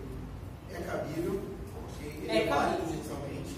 Ele é válido judicialmente. Aí não dá garantia para qual dos dois lados? Porque eu, enquanto locador, posso utilizar dele e o locatário da mesma forma. Então, vai pesar para qual lado? Então, você, locador, é, vai ter a dificuldade da cobrança, por exemplo. Num contrato verbal, eu posso colocar garantia? Não. Não dá para colocar. Como é que você vai estipular a garantia? É isso, aí você vai abrir um processo contra Isso. e aí, quando chegar na hora, eu dizer, não, foi acordado verbalmente, que eu não iria pagar nada. E a pessoa diz, não, foi acordado que você iria pagar. Sei lá, nada é muita coisa. É, é. Mas era estipulado 100 reais dessa empresa que ia pagar esse espaço. Uhum. E a pessoa disse que não, que era 1.500. É. E aí foi? É, então o que você pode fazer para ter algum in- início de prova? Pelo menos ter- fazer os recibos. E, e, e- e aí você vai dar o recibo e, e pegar uma cópia com esse locatário, tá? No momento em que recebe o aluguel. Mas, mais do que isso, não. E aí Só eu ele tá depositando, desculpa. Ah, se ele tá- deposita, Inclusive, na Deposita minha também, compra, é. se eu não tenho contrato, isso já configura. já demonstra aí um, é um indício de prova. Ah, você já começa a demonstrar. Mas percebem que é mais difícil? Agora, eu perguntei aqui eh, se é cabível juridicamente. Por quê? Por quê? Eu ainda não falei. A gente não falou do princípio do consensualismo? Né? Então, se eu tiver duas pessoas que estejam de acordo com essa eh, contratação, vale. Certo? Tranquilo aí, né?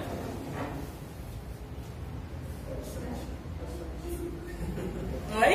A gente falou junto, interessante. É, é então, é, é legal porque às vezes a gente não sabe o que pode e o que não pode. É tanto detalhe na legislação. Bom, então a gente vai ver um pouco o artigo é, 51, né, que é da renovação. Ah, aqui a minha perguntinha. Se o locador, se locador e locatário decidirem incluir em um contrato uma cláusula em que o locatário abre mão do direito à renovação do contrato, tal acordo é aceito por lei? Depende. A gente não fala da- do princípio da consensualidade? Eles não estão de Se é acordo? consenso, está na lei. Será que pode? Se a lei disse que não pode, princípio, tá. a senhora falou assim, se o você disser que não pode, não tem como o contrato é, substituir a lei. Então aí a gente vai ter que ver na lei de locação se pode ou não pode, porque a rigor, se eu abro mão de benfeitoria, e normalmente a gente abre mão mesmo, né? Nos contratos você coloca essa cláusula de que não vai haver indenização por benfeitorias necessárias, úteis e tal. É, nesse caso a gente tem um artigo na lei de locação. Ficou brava, né? Não é, não é possível pela lei de locação. Tá? Então, a gente tem essa regra no artigo 45 da lei de locação 8245. Ó, são nulas de pleno direito as cláusulas do contrato de locação que visem aí elidir. O que é elidir? Retirar, tá? Retirar. A elidir os objetivos da presente lei notadamente as que proíbam a prorrogação prevista no artigo 47 ou que afastem o direito à renovação na hipótese do artigo 51 ou que imponham obrigações pecuniárias para tanto. Tá? Então, por exemplo, o contrato, ele terminou o contrato, ele passa, ele continua a vigorar por prazo indeterminado. Eu posso falar que ele não, ele não vai continuar? Não, porque a própria lei de locação proíbe, tá? Então, a gente tem, vamos, vamos ver se vocês lembram, qual é o nome daquele princípio é, que fala aí dessa regra jurídica, se eu tenho uma norma contrária.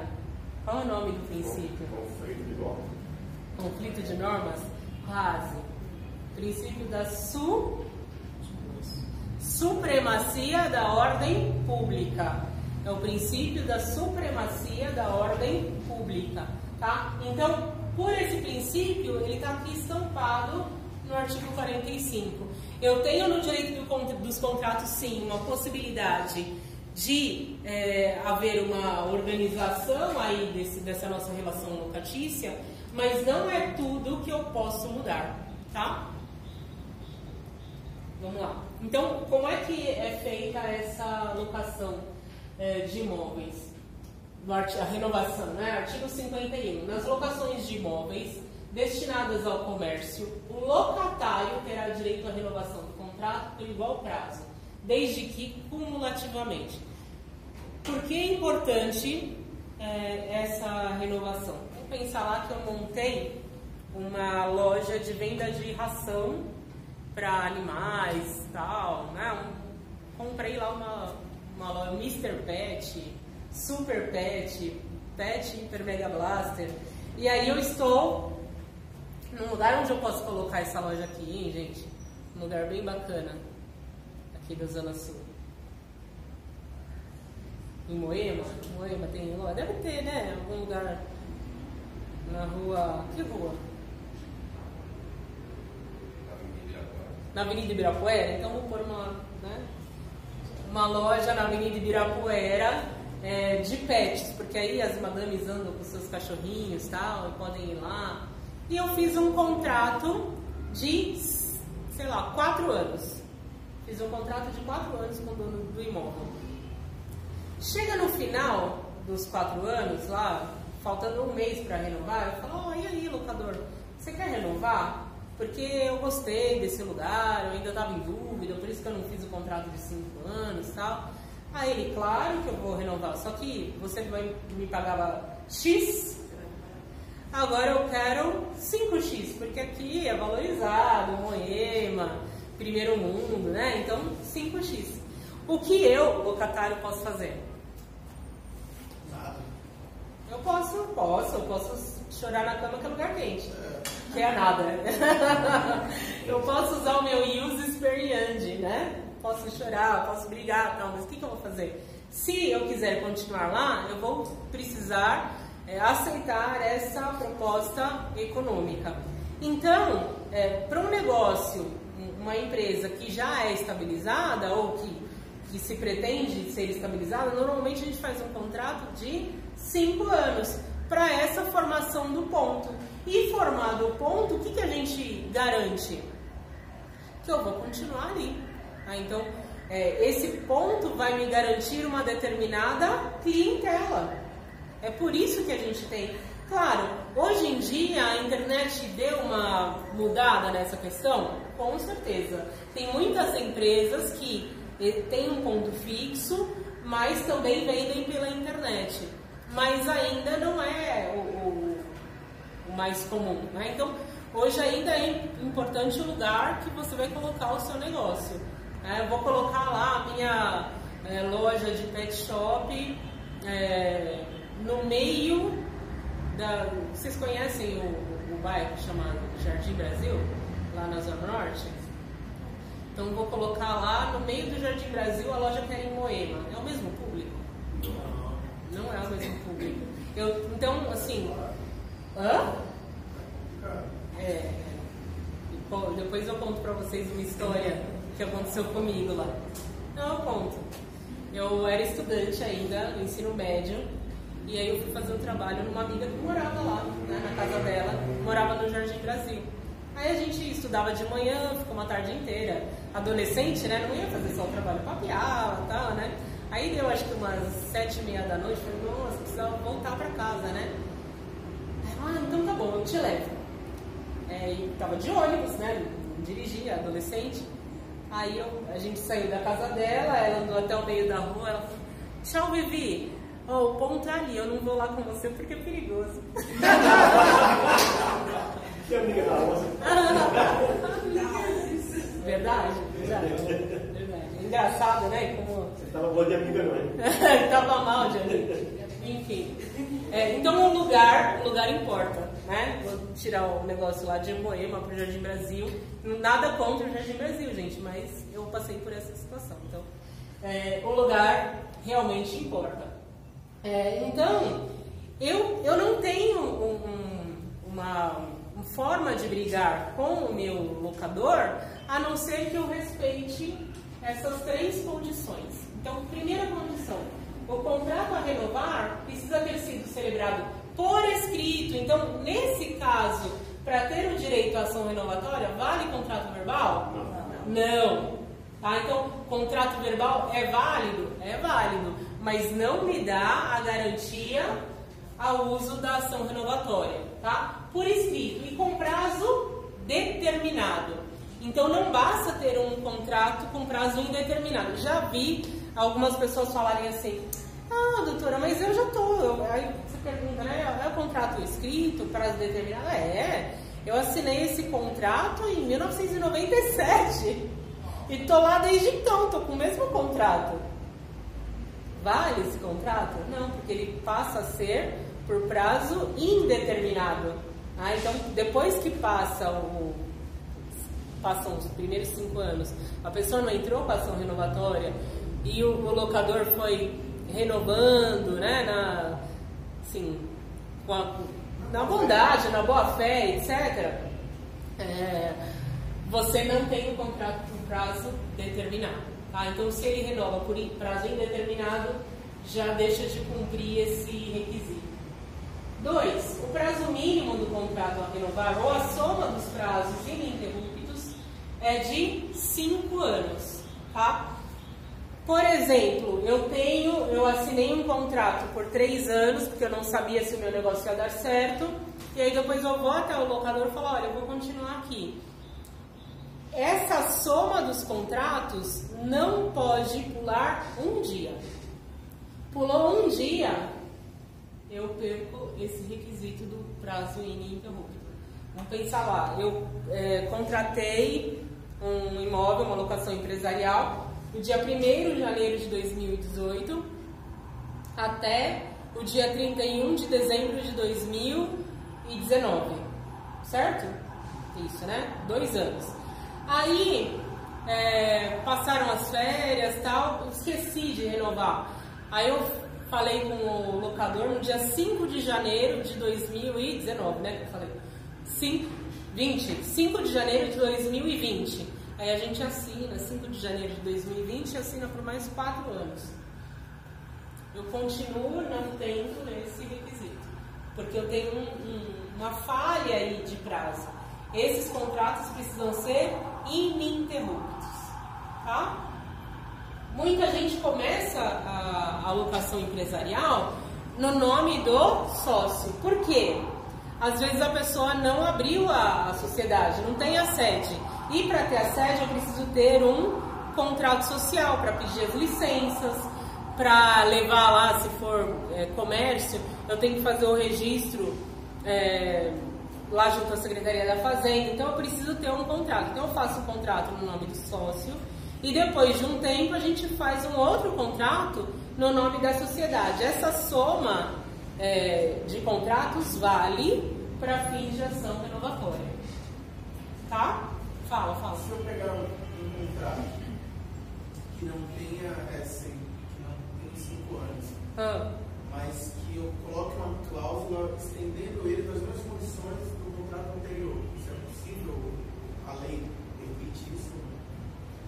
Então, hum, não, porque a lei fala que o, a- o prazo precisa ser ininterrupto. Então, o que você poderia fazer? E aí, no- às vezes, se o, o- o locador é um cara gente boa, Havendo consensualidade. havendo consensualidade, por que você não colocou a data, é, sei lá, 31 de dezembro, 1 de janeiro?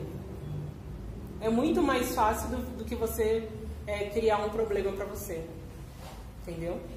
Aí devolvendo a pergunta da senhora, a senhora até respondeu, mas a lei não me dá garantia, não é garantia, mas não me ampara em nada se houver uma, uma taxa abusiva desses valores, um aumento abusivo. Por exemplo, tem um.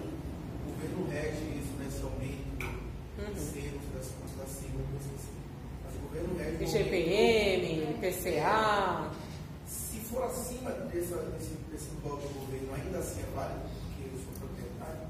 É válido, porque vo- você é o proprietário. E aí vale a lei da oferta e da procura. Tá? Claro, numa é, economia que a gente vê hoje, em que o locador está esperando alguém que alugue, ele não vai subir o valor do aluguel é, num valor absurdo. Mas em outras, é, mas em outras ocasiões ele faz.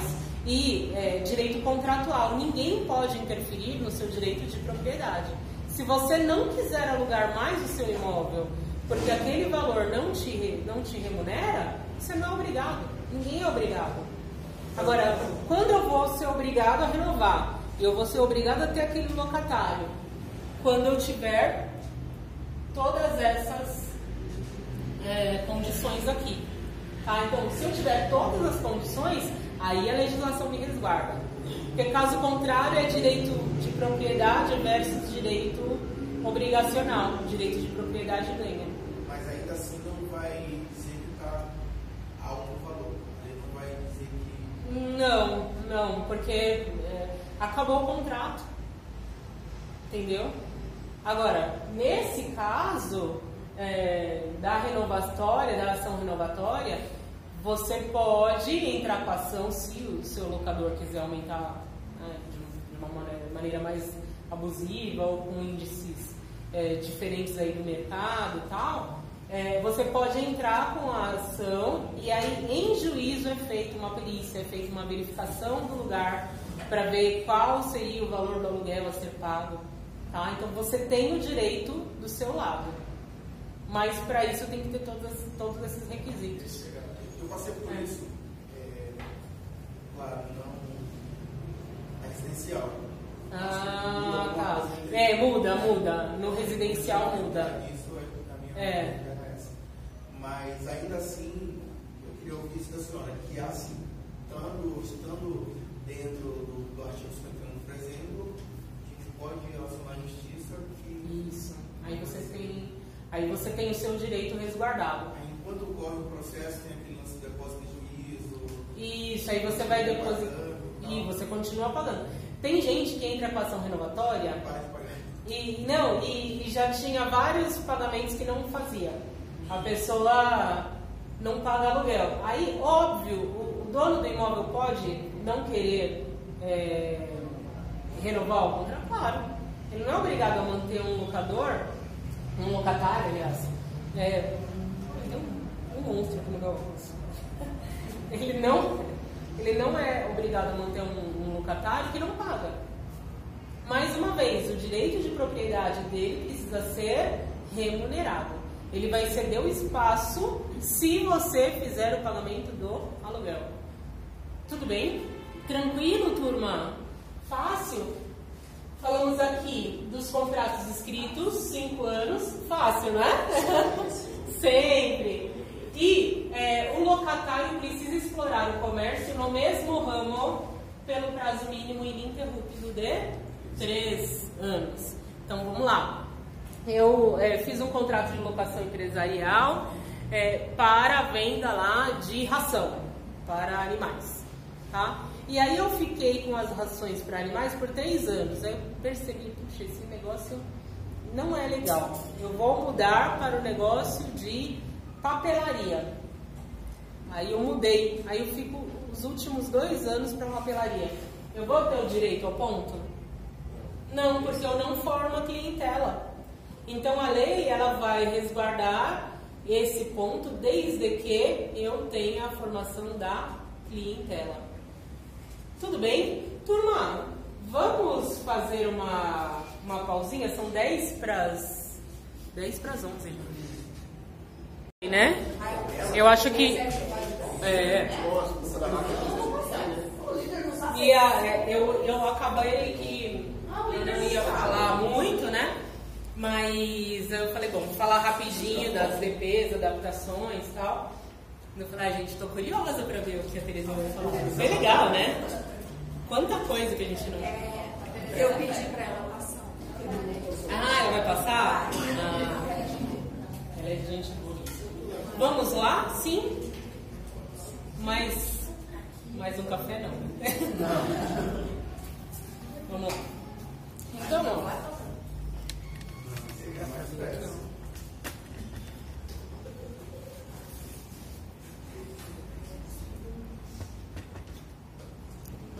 Mas vamos ver como é que tá essa gravação. Bom, então aqui é, requisitos para garantia do ponto, é o do artigo 51, contrato escrito, prazo determinado, né? Não coloquei aqui, mas prazo determinado. Prazo sem interrupção, de no mínimo 5 anos. E no mesmo ramo por 3 anos consecutivos.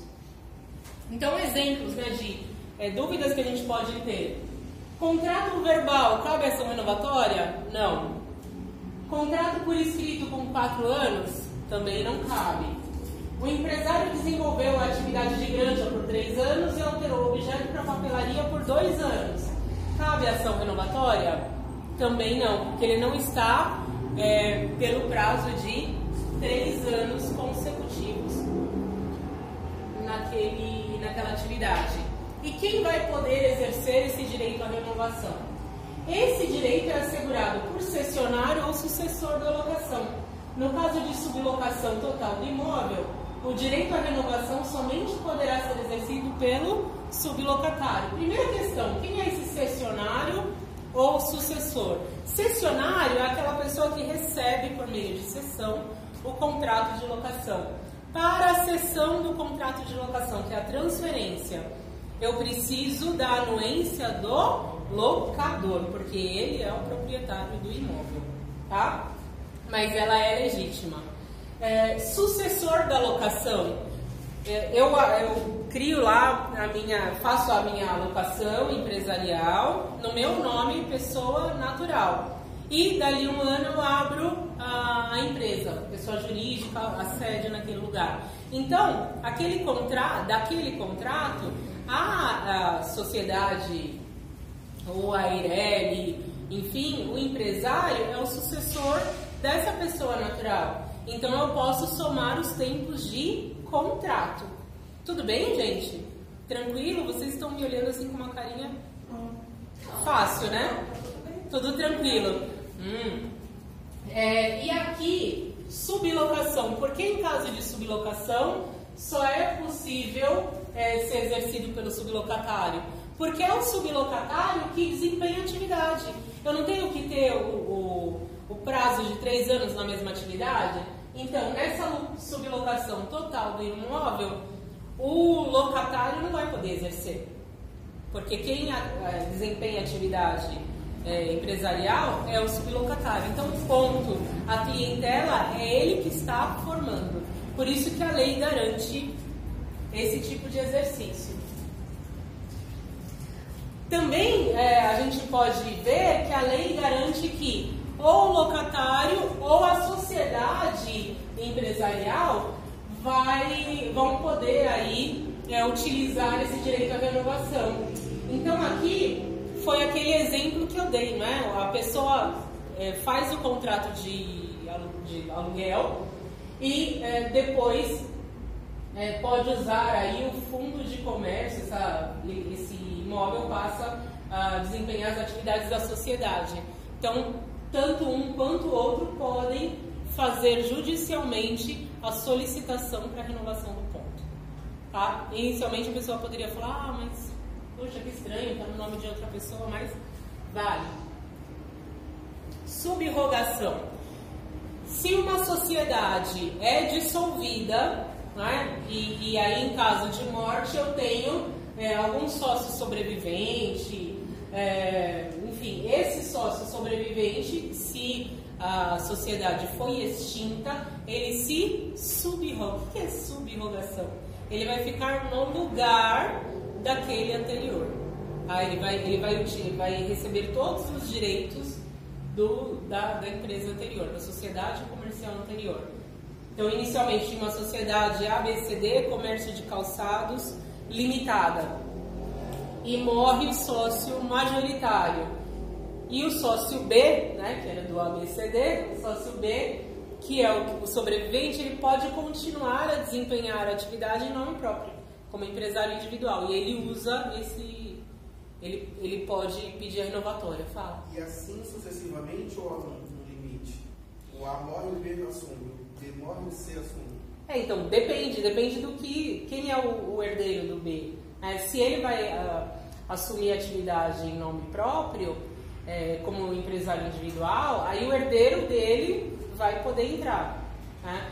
É, então, sempre que a gente tem, a gente tem essa dissolução, se tiver alguém é, que é um sobrevivente, ele vai poder pedir aí esse direito. Ele herda direitos, deveres, deveres. e bons. Isso, tudo. Ele herda tudo. Tá? Então, aí é possível. E aí, ó, sempre a ressalva, né? Desde que continue no mesmo ramo. Porque a gente precisa ter aqueles três anos de atividade. É, os cinco anos do contrato e os três anos na mesma atividade. Finalidade lucrativa da empresa. É, então, aqui a lei não, a lei 8245 não se aplica somente ao comércio, embora a gente tenha lá é, essa informação da alocação comercial. Né? Eu tenho outras, tem prestadora de serviço, tem indústria e eles também têm ponto. Tá, ó, parágrafo 4 o direito à renovação do contrato estende-se às alocações celebradas por indústrias e sociedades civis com fim lucrativo, regularmente constituídas desde que ocorrentes os pressupostos previstos no artigo 51. Então aqui é, não é só o comércio. Vocês veem que em 91, mesmo com a teoria dos atos de comércio, a gente tem aí um, um vislumbre da teoria da empresa. Não é legal?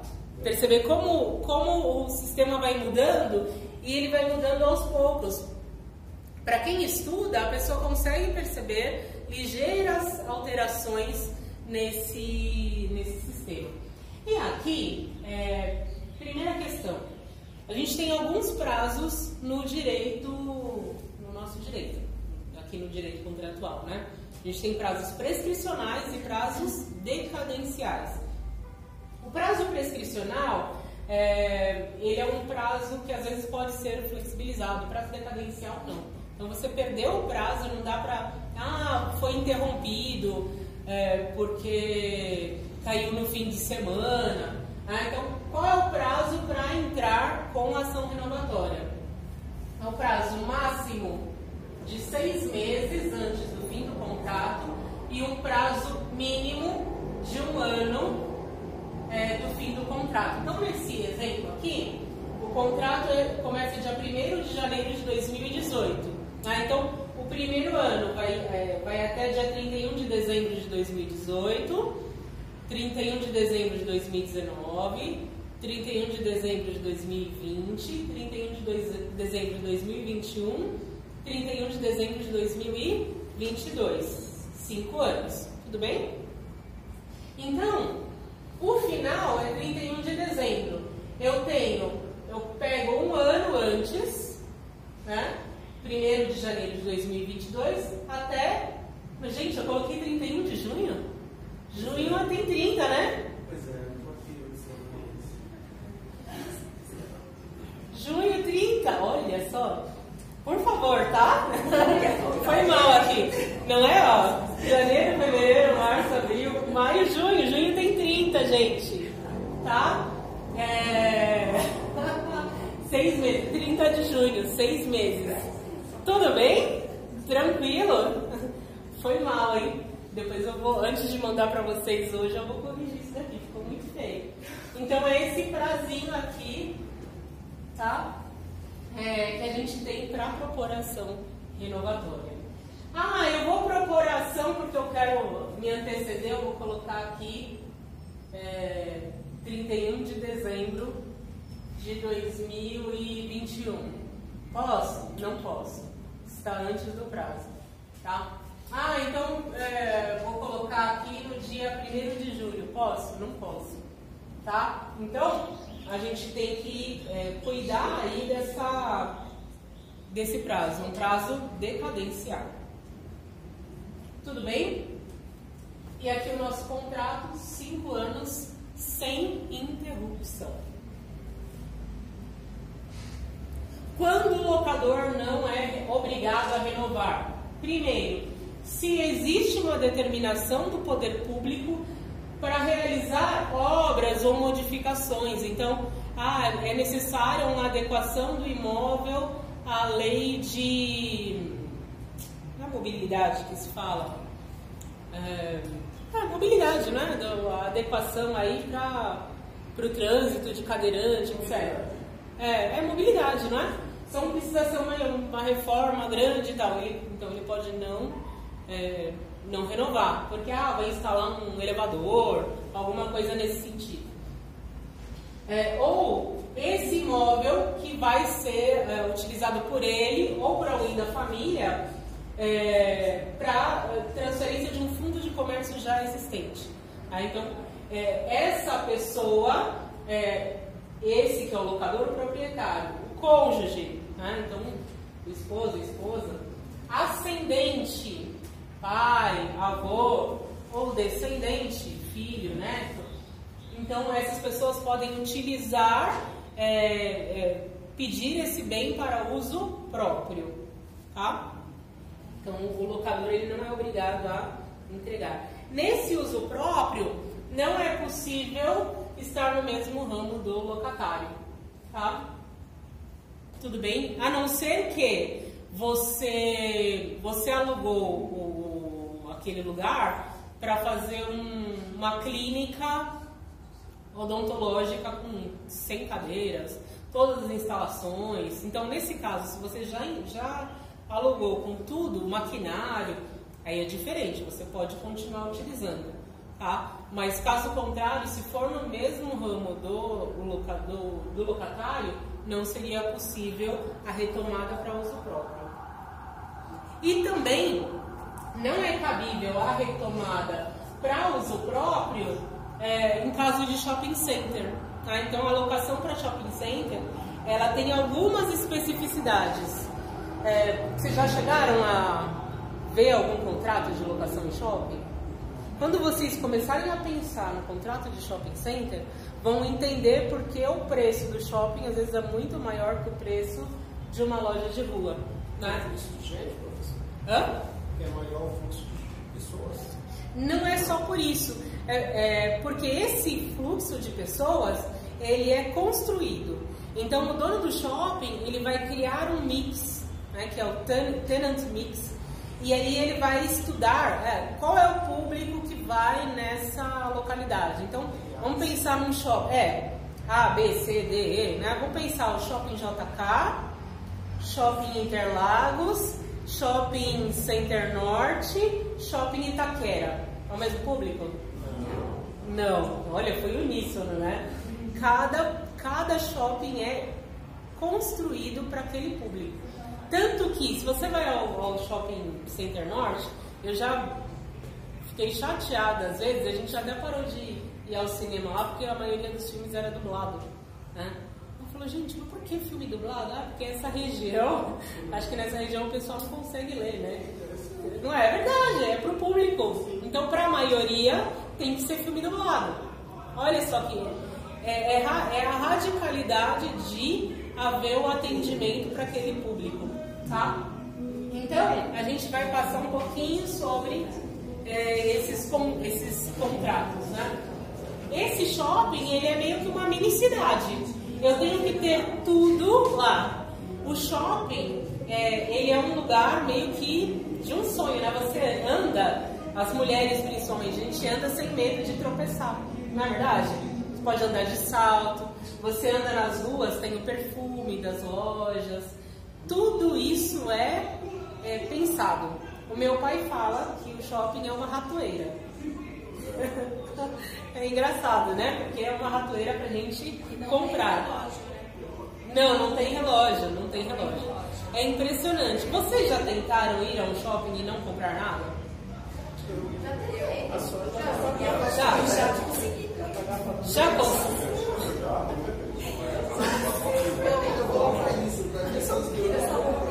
Para ficar triste, não é? Então, é porque a gente acaba, alguma coisinha, ah, eu vou tomar pelo menos um sorvete, já gastou. Já gastou, né? É impressionante. Ah, uma água, eu tô com uma sede, porque você. é, você é estimulado a esse consumo. É impressionante, eles sabem disso. Aí no supermercado fazer compra, você não comeu nada, não tomou um café na mão. Ah, é? Meu, você leva coisa que você fala, ah, o carro tá lotado. Você começa a comer super coisa que não é. Que não precisava. Né? Com fome não dá. Né? E tem mercado que ainda vai dando aquelas. ah, os petiscos, né? Então, puxa vida. Como a senhora falou, né? Eles colocam tudo na ordem que você vai ter que passar ali e vai levando. É. É tudo estudado, a, a- a altura dos produtos, né? Então, e o shopping é isso, né? É, ele é um local do ócio da população. Já ouviram a expressão de que o shopping é a praia do paulista? Né? É, você não tem o que fazer, muitas vezes vai ao shopping. Então, a gente tem que começar a repensar a nossa cultura de consumo, porque é, há outras coisas para fazer na cidade, é, museus tal. Então, teria que é, dar uma repensada nessa questão. Muitas vezes a gente só pensa no ato de consumo. E muita gente tem depressão, sabiam? Porque não consegue consumir. Tem um livro que depois, é, quem, quem vai ter aula de consumidor comigo, aí leiam nas férias. É um livro que chama Vida para Consumo, do Zygmunt Bauman. Ele é fantástico. Ele fala que todos nós é, estamos aqui na nossa sociedade para sermos é, consumidos e para consumir. Então, existe uma, uma, uma tristeza das pessoas quando elas não têm, por exemplo, sei lá, dois reais na carteira. Ou quando você vai passar o cartão, não passa esses dois reais. Já aconteceu com vocês? Zygmunt Bauman. Zi- Vida para consumo. Vida para consumo. Matéria isso, passo o eu Não. não então realmente. É, fala, ai, será que aconteceu alguma coisa? aconteceu, né?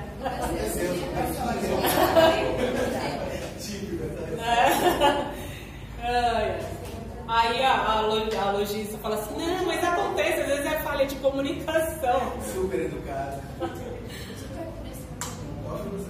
Vamos lá, ó. Aqui, quando a gente tem o contrato de relação em shopping center, eu tenho uma parceria entre o dono do shopping e o lojista, tá? Muitas vezes a parceria é desigual, muitas, tá? Porque o dono do shopping ele vai escolher quem vai entrar para aquele empreendimento. Então, a gente tem as chamadas lojas âncora e as lojas satélite.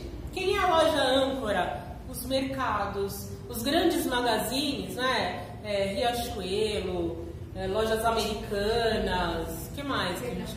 Pernambucanas, essas lojas grandes é, que atraem um maior fluxo de pessoas, que você falou, né? Aí, eu, eu posso ter só loja grande? Não. Eu preciso ter as lojas pequenas, que são as chamadas lojas satélites. Se o, o seu negócio não é interessante o bastante, ele vai colocar aí um coeficiente de rateio de despesas super alto para você pagar. E muitas vezes isenta a loja âncora. Por quê? Porque a loja âncora é quem atrai o- as pessoas, o público. O cinema, muitas vezes, é considerado uma loja âncora. E olha que o cinema, às vezes, não dá lucro, né? Muitas vezes. Então, eles isentam, só para poder ter esse fluxo aumentado de pessoas. Fala. Estados Unidos o shopping 25, né? Ah, é? É. Aí a China queria alugar todas as lojas. Nossa. Eu consulado chinês, tudo. Ah, E a Savoy não quis alugar, só 40% do, da, do shopping dos caras. Mas Nossa. ele ficou o shopping inteiro. Ia quebrar os outros shoppings, né? Porque É. a gente lá. Shopping o 25. mercado da Mandareira, o mercado da Mandareira vai ter aqui. Vai ter aí? Olha que legal. Vai ser aonde? Nos Estados Unidos. Que legal. dos. Olha, que E a bacana. Savoy não quis alugar a, da, da China. É, porque senão você fica na mão do- dos chineses, né? Não, assim, complicado. E é o mesmo shopping 25 que tem no centro. É um novo. Dizer, vai vir todas as lojas da 25 aqui pra cá. né? Ah, tá. Ah, mas demorou, né, gente? Porque aqui na Zona Sul tem algum centro de comércio lá 25 de março? Não tem, né? Tem boa, né? Tem em Santo Amaro? Mas próximo. É. Não, ele tem 100 mil metros. 100 mil metros. Áreas cobertas, 5 mil vagas por ano. Nossa, vai ser uma meca do consumo. E vocês já perceberam, olha só que interessante, que antigamente os shoppings tinham bastante é, cadeira, não é? Agora tem menos. Já perceberam isso? Por quê? Para você, você cansou, você vai ver algum lugar, aí onde eu vou parar? Aí você vai pra praça de alimentação pra comprar alguma coisa. É verdade. É tudo estruturado para que exista um ato de consumo. A, a, ideia não é mais essa convivência somente.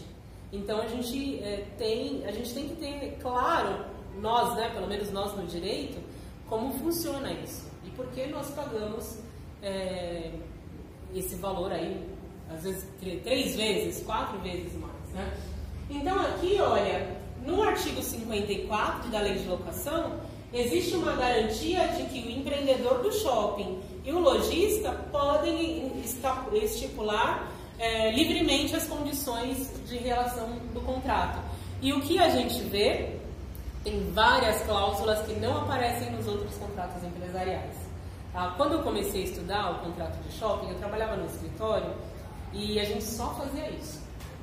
E é, na época, o dono do escritório falava que era tudo, tudo ilegal, tudo inconstitucional tal, e eu fui estudar, eu fui perceber que não é, né?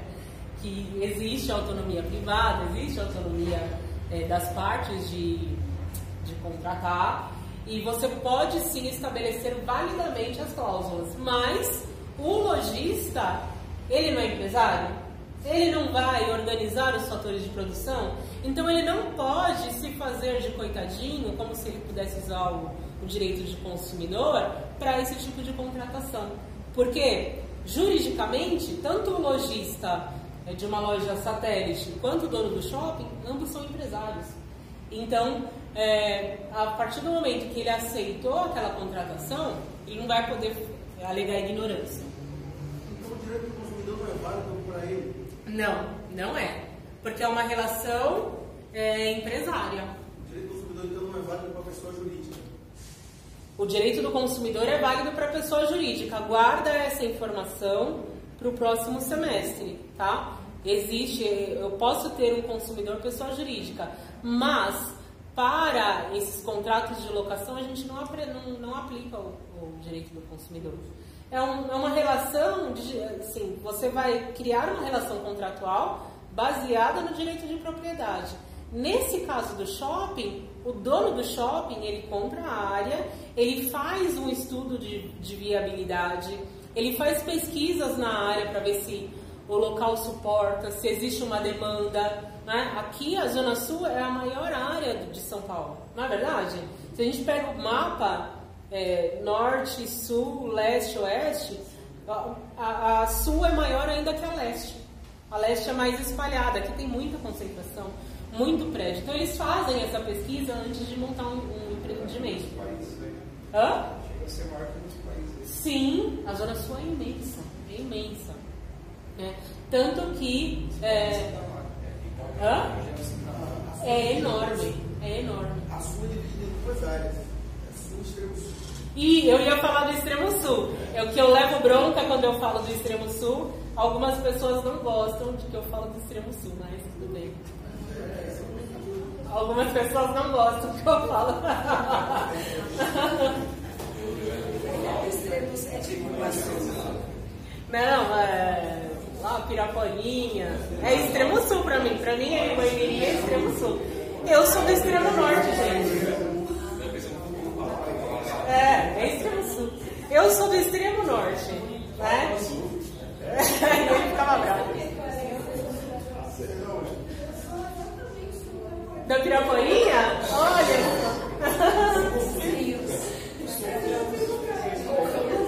Então, olha lá, olha lá.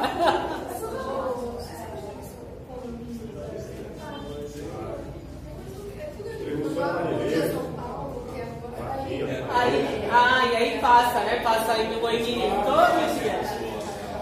E, bom, vamos lá, gente. Eu mexi com vocês, né? Mexi com o brilho aí do, da, da Zona Sul. Eu sou do extremo norte, gente. Eu, é, se eu espirrar, eu caiu na Serra da Cantareira, né? Já é Mairiporã, então eu não posso falar nada. Ó, então, é, o que, que a gente estava falando aí? Desse contrato de locação em shopping center é muito específico. E ele tem cláusulas que a gente não vê nos outros contratos empresariais. Olha que legal. Aluguel, a gente tem um aluguel normalmente, um aluguel fixo. Lá a gente tem um aluguel percentual, um aluguel mínimo e tem o décimo terceiro aluguel. Alguns têm é, um aluguel extra no dia das mães, aluguel extra no dia dos namorados. Isso tudo está no contrato e é legal, é legítimo. O faturamento é, tem um ponto, assim, você atingir faturar acima do limite, eles controlam o seu faturamento. Sim, exatamente, controlam, tem fiscalização. Você precisa ir? Se você ganhar muito, se Você está preocupado? Não, não, não. Ah, tá. Então, vamos pensar assim. Normalmente, gente, ó, prestem, prestem atenção. Vamos imaginar que eu alugue uma loja de shopping por 5 mil reais, tá? Só que no meu contrato fala que se eu, eu- que eu tenho o aluguel de 5 mil reais, mas que se o meu faturamento, aplicando o percentual de 8% no meu faturamento, for mais que 5 mil reais, eu vou pagar o, percentual. Tá? Então eu tenho um aluguel mínimo e o percentual, ah, eu ganhei é, um milhão de reais. Quanto dá 8% de um milhão, gente? Ah, você falou 800, 800 mil. 80 mil. 80 mil reais? Então, ó, vou pagar. Zero a mais. Fácil. É, por isso que eu perguntei, gente. A gente é do direito aqui, né? Eu pergunto para os universitários. 80 mil reais. Então você fechou um, um aluguel de 5 mil, mas se você vender um milhão, você vai pagar 80 mil reais? Vai. Nossa, mas sem alterar o meu contrato? Sem alterar o seu contrato, porque já estava previsto ali. Está previsto no contrato. E o décimo terceiro aluguel, né? Normalmente em dezembro vem o aluguel duplo, tá? Por que vem esse aluguel duplo? Não é um contrato de parceria entre o dono do shopping e o lojista? O que, que o parceiro faz, o parceiro verdadeiro? Ele divide o ônus e o bônus, principalmente, né? Então, é, amigo que é amigo é amigo para sempre. Então, se você ganha mais, o dono do shopping que organizou aquela, aquela ratoeira, né? É, ele vai participar do seu, do seu negócio, tá? Legitimamente. O que mais? Normas restritivas da concorrência. Normalmente é colocada também uma cláusula de raio. Vamos pensar aqui, eu coloco uma loja no shopping Interlagos e no meu, no meu contrato existe uma cláusula de raio dizendo que eu não posso montar uma loja física dentro de um raio de 4 quilômetros. Por quê? Entende-se que é, o meu cliente de lá, ele pode falar assim, ah, mas tem a loja lá é, de sapatos da Viviane, que é lá a 5 quilômetros, e é mais barato o sapato. Por quê? E nem quando a gente compra, por exemplo, do atacadista para minha loja, na hora de fazer o cadastro, eles consultam o meu, o meu CEP para ver se já não tem o cliente dele que tem loja com aquele produto naquele lugar. E- Eu não posso comprar mercadoria se, É, se já tiver alguém vendendo a marca deles ali. Exato, Não posso comprar. não Minha pode, loja. Porque eles criam essa proteção da concorrência. Sim. Como é um contrato empresarial, eu preciso garantir a proteção da concorrência. É. carro, é bem, né? É bem, é bem é, organizado, muito legal. É, é, trazendo isso para a prática, ontem eu estive na, na, na C&A do Shopping Guatemi Aham. e eu queria comprar uma camisa social Ah, que não vende, por quê? Porque dentre, tem lojas dentro do Shopping Guatemi que são especializadas em ternos, em trajes finos. Ah, Aí eu falei, tá, tudo bem, não tem. Aí eu queria comprar uma cueca, também não tinha, porque tem loja dentro do Aí eu achava, eu falei, como você não vende? A C&A não tem cueca? Eu falei, ah, nós não temos. Eu não tenho porque acabou porque não vende. Eu falei, não vende. Então, mas algumas lojas só. Infelizmente tá bem, vou mentir. é, não, mas Então, porque lá na casa das cuecas. é na casa Na das... casa das cuecas. Por quê? Normalmente, C&A, né? C&A. CA. Normalmente o C&A tem um preço mais baixo que essa a Casa das Cuecas ou que uma, uma outra empresa que vende camisa, por exemplo. Então eles devem ter um, um contrato para manter é, a garantia da concorrência. É, dentro do contrato. É uma cláusula dentro desse contrato. Tá? Para é, manter a concorrência. Tudo bem? Ó, a gente já falou da criação do tenant mix pelo empreendedor, conforme a clientela ser atingida. Então, é, eu não vou fazer um, um shopping como o JK é, lá no Jaçanã. Não dá. Não tem lógica, não é verdade? É, criança, só pra ninguém falar que eu só falo mal da, né? Falo mal da Zona Sul, né? Do extremo sul.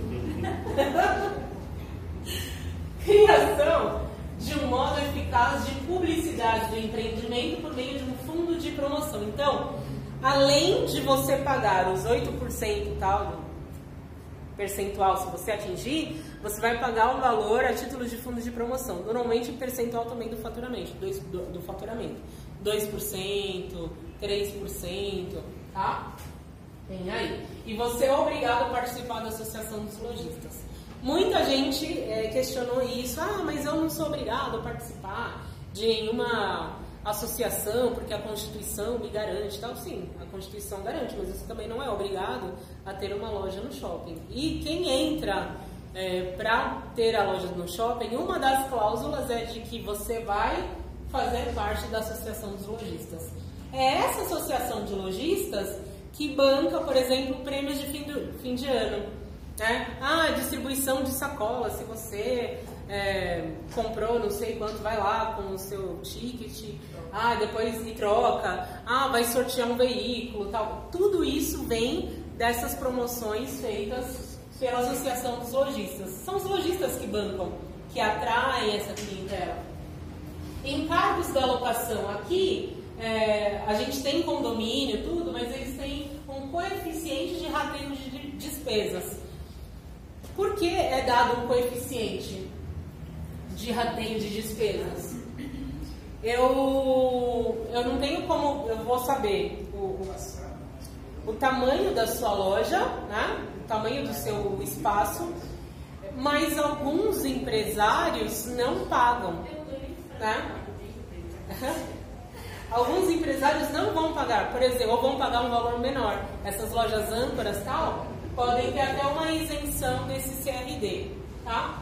que mais? Para a cessão e a transferência desse ponto, vamos pensar lá, montei uma loja de lingerie, não, não estou conseguindo é, dar conta, vou passar para uma outra pessoa que já quer assumir e tal. É, eu vou ter que pedir essa autorização para o dono do shopping. Normalmente o que ele fala, olha, existe uma taxa de interveniência, que é, é um valor tão absurdo que você acaba devolvendo o seu ponto, é, porque o contrato é intuito persona, ele é realizado em razão da sua, das suas características, da sua é, qualidade. Tá? Então aqui, depois eu mando para vocês aí uma, uns exemplos de cláusula. Fiscalização dos livros do lojista. Tá? Livros, hoje é tudo eletrônico, não é? Mas esse, é, esse administrador do shopping vai ter acesso à sua contabilidade. Então, quando você entra no shopping, é, por que muita gente usa como investimento? Porque todo mundo vai saber do seu negócio.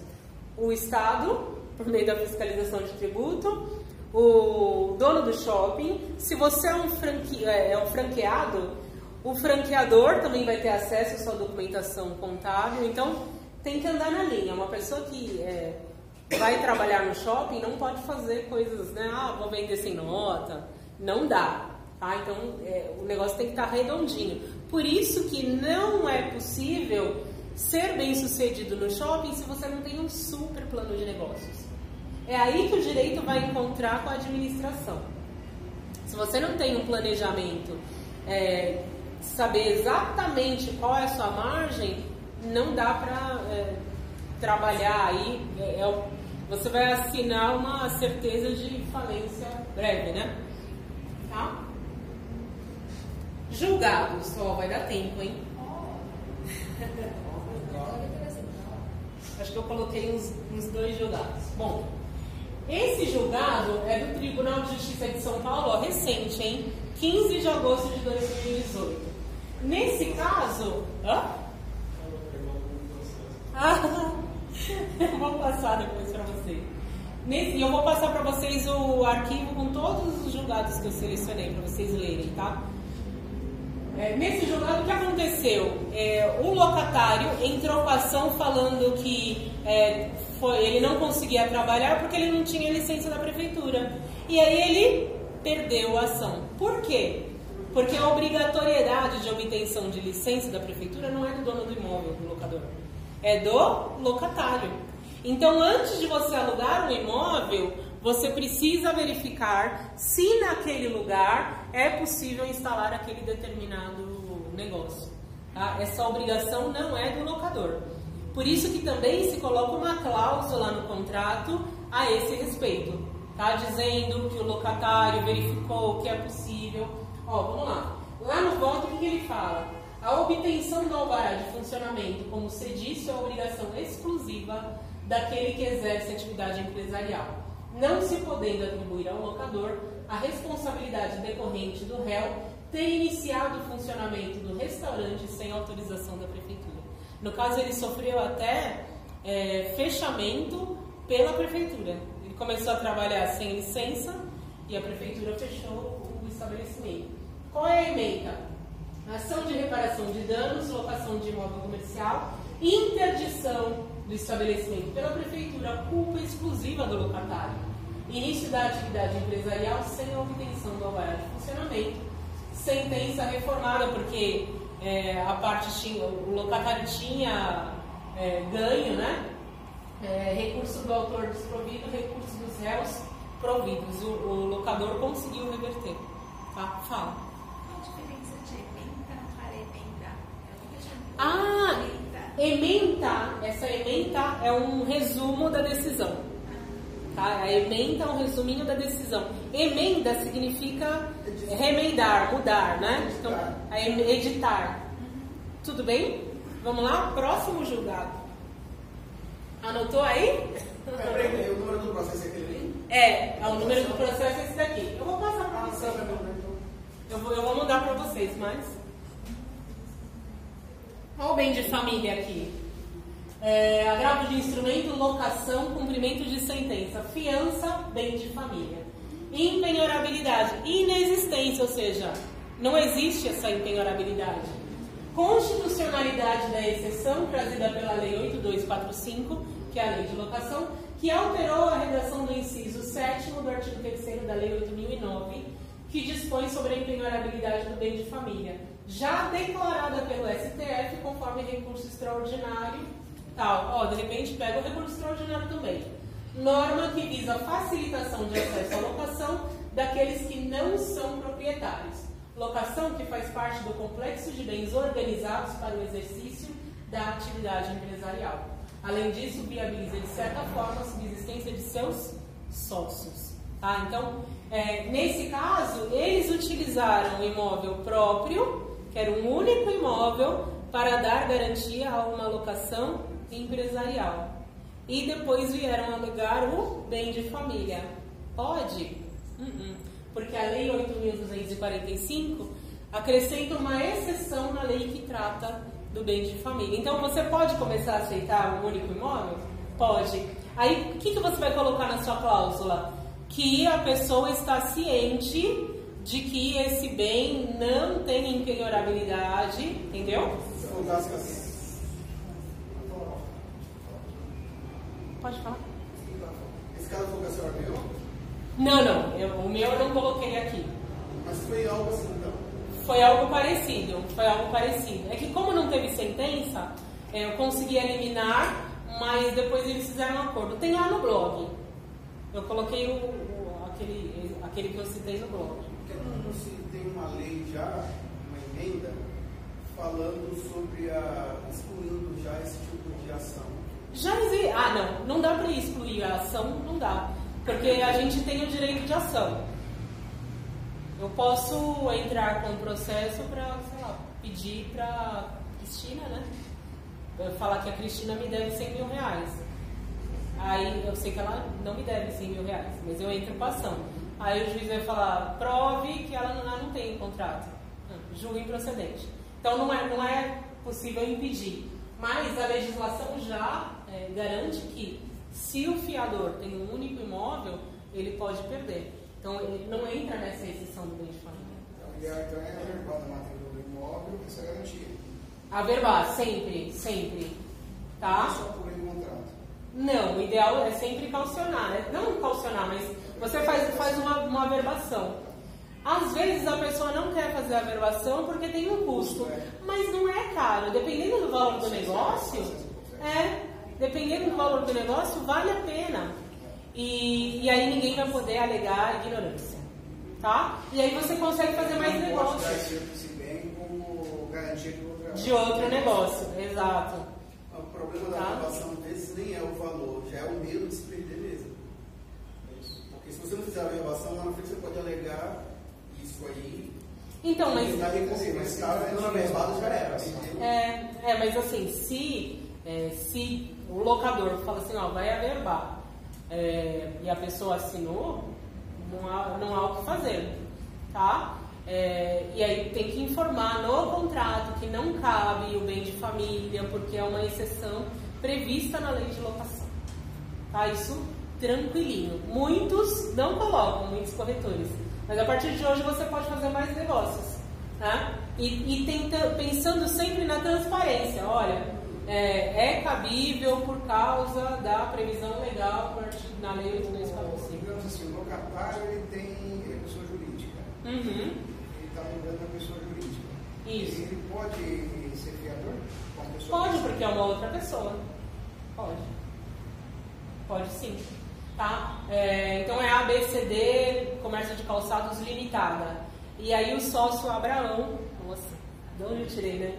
É por causa do A, né? O, é, o sócio Abraão vai ser o fiador. Pode. Tá? Sem problema algum. É por isso que o advogado pode corretar, tem tanto ciência. Ah, assim, o, o- não é que o advogado vai, vai fazer corretagem, mas o advogado ele pode fazer, intermediar qualquer negócio. O advogado pode. Não, mas ele, pode em si exercer a função de corretor também. Não, ele tem que ter, ele tem que ter o, a cartelinha, o Cresce, tá? Tem que fazer a prova. Acho que hoje não é só prova, né? Tem que fazer um curso, não é? Tem que fazer um curso para isso. Mas não precisa, porque o advogado já tem, com a OAB, a gente pode trabalhar nessa parte imobiliária.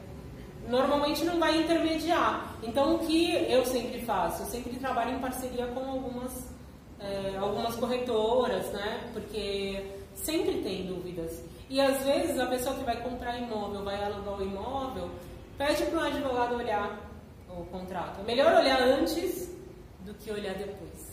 Olhar depois você sempre vai chorar mais. Olhar depois é Né? um. Tudo bem, gente? Ó, deu certinho, hein? Em cima, hein? Em cima. Próxima semana, o que, que eu vou passar para vocês? Envios de vídeos sobre os julgados que eu selecionei, que são específicos das locações empresariais, tá? É, envio de exemplos de cláusulas de contratos de locação empresarial, não só de shopping center, mas é, contratos empresariais comuns. E a realização da aula online no sábado às 16. Sábado às 16 tá bom para vocês? Ótimo. Pode ser? Aí o que eu vou. O próximo. Ah, Vocês, vão, vocês têm compromisso? Não, não está acordando. Olha, quem não puder, é, a gente vai gravar esse encontro e eu disponibilizo para vocês. Tá? Porque o, o nosso, nosso combinado foi uma aula para tirar dúvidas. Aí o que eu é, peço?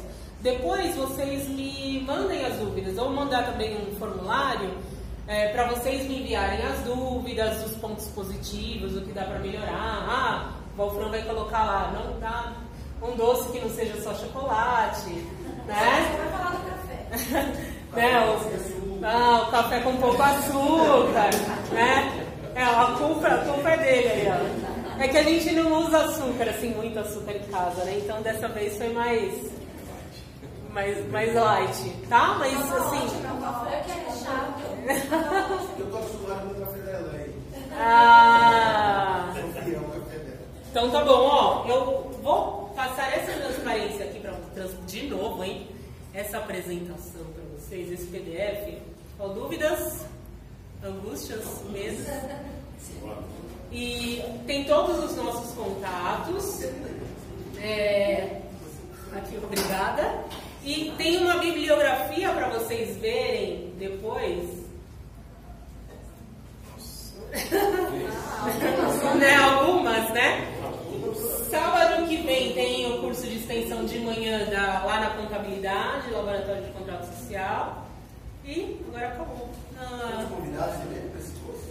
Ah, se vocês quiserem. Não.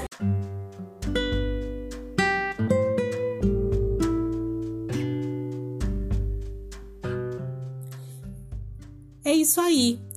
Você já conhece o nosso site? Navegue no cidadaniamil.com.br e saiba mais sobre o nosso conteúdo. Um abraço da Viviane do blog Cidadania Mil.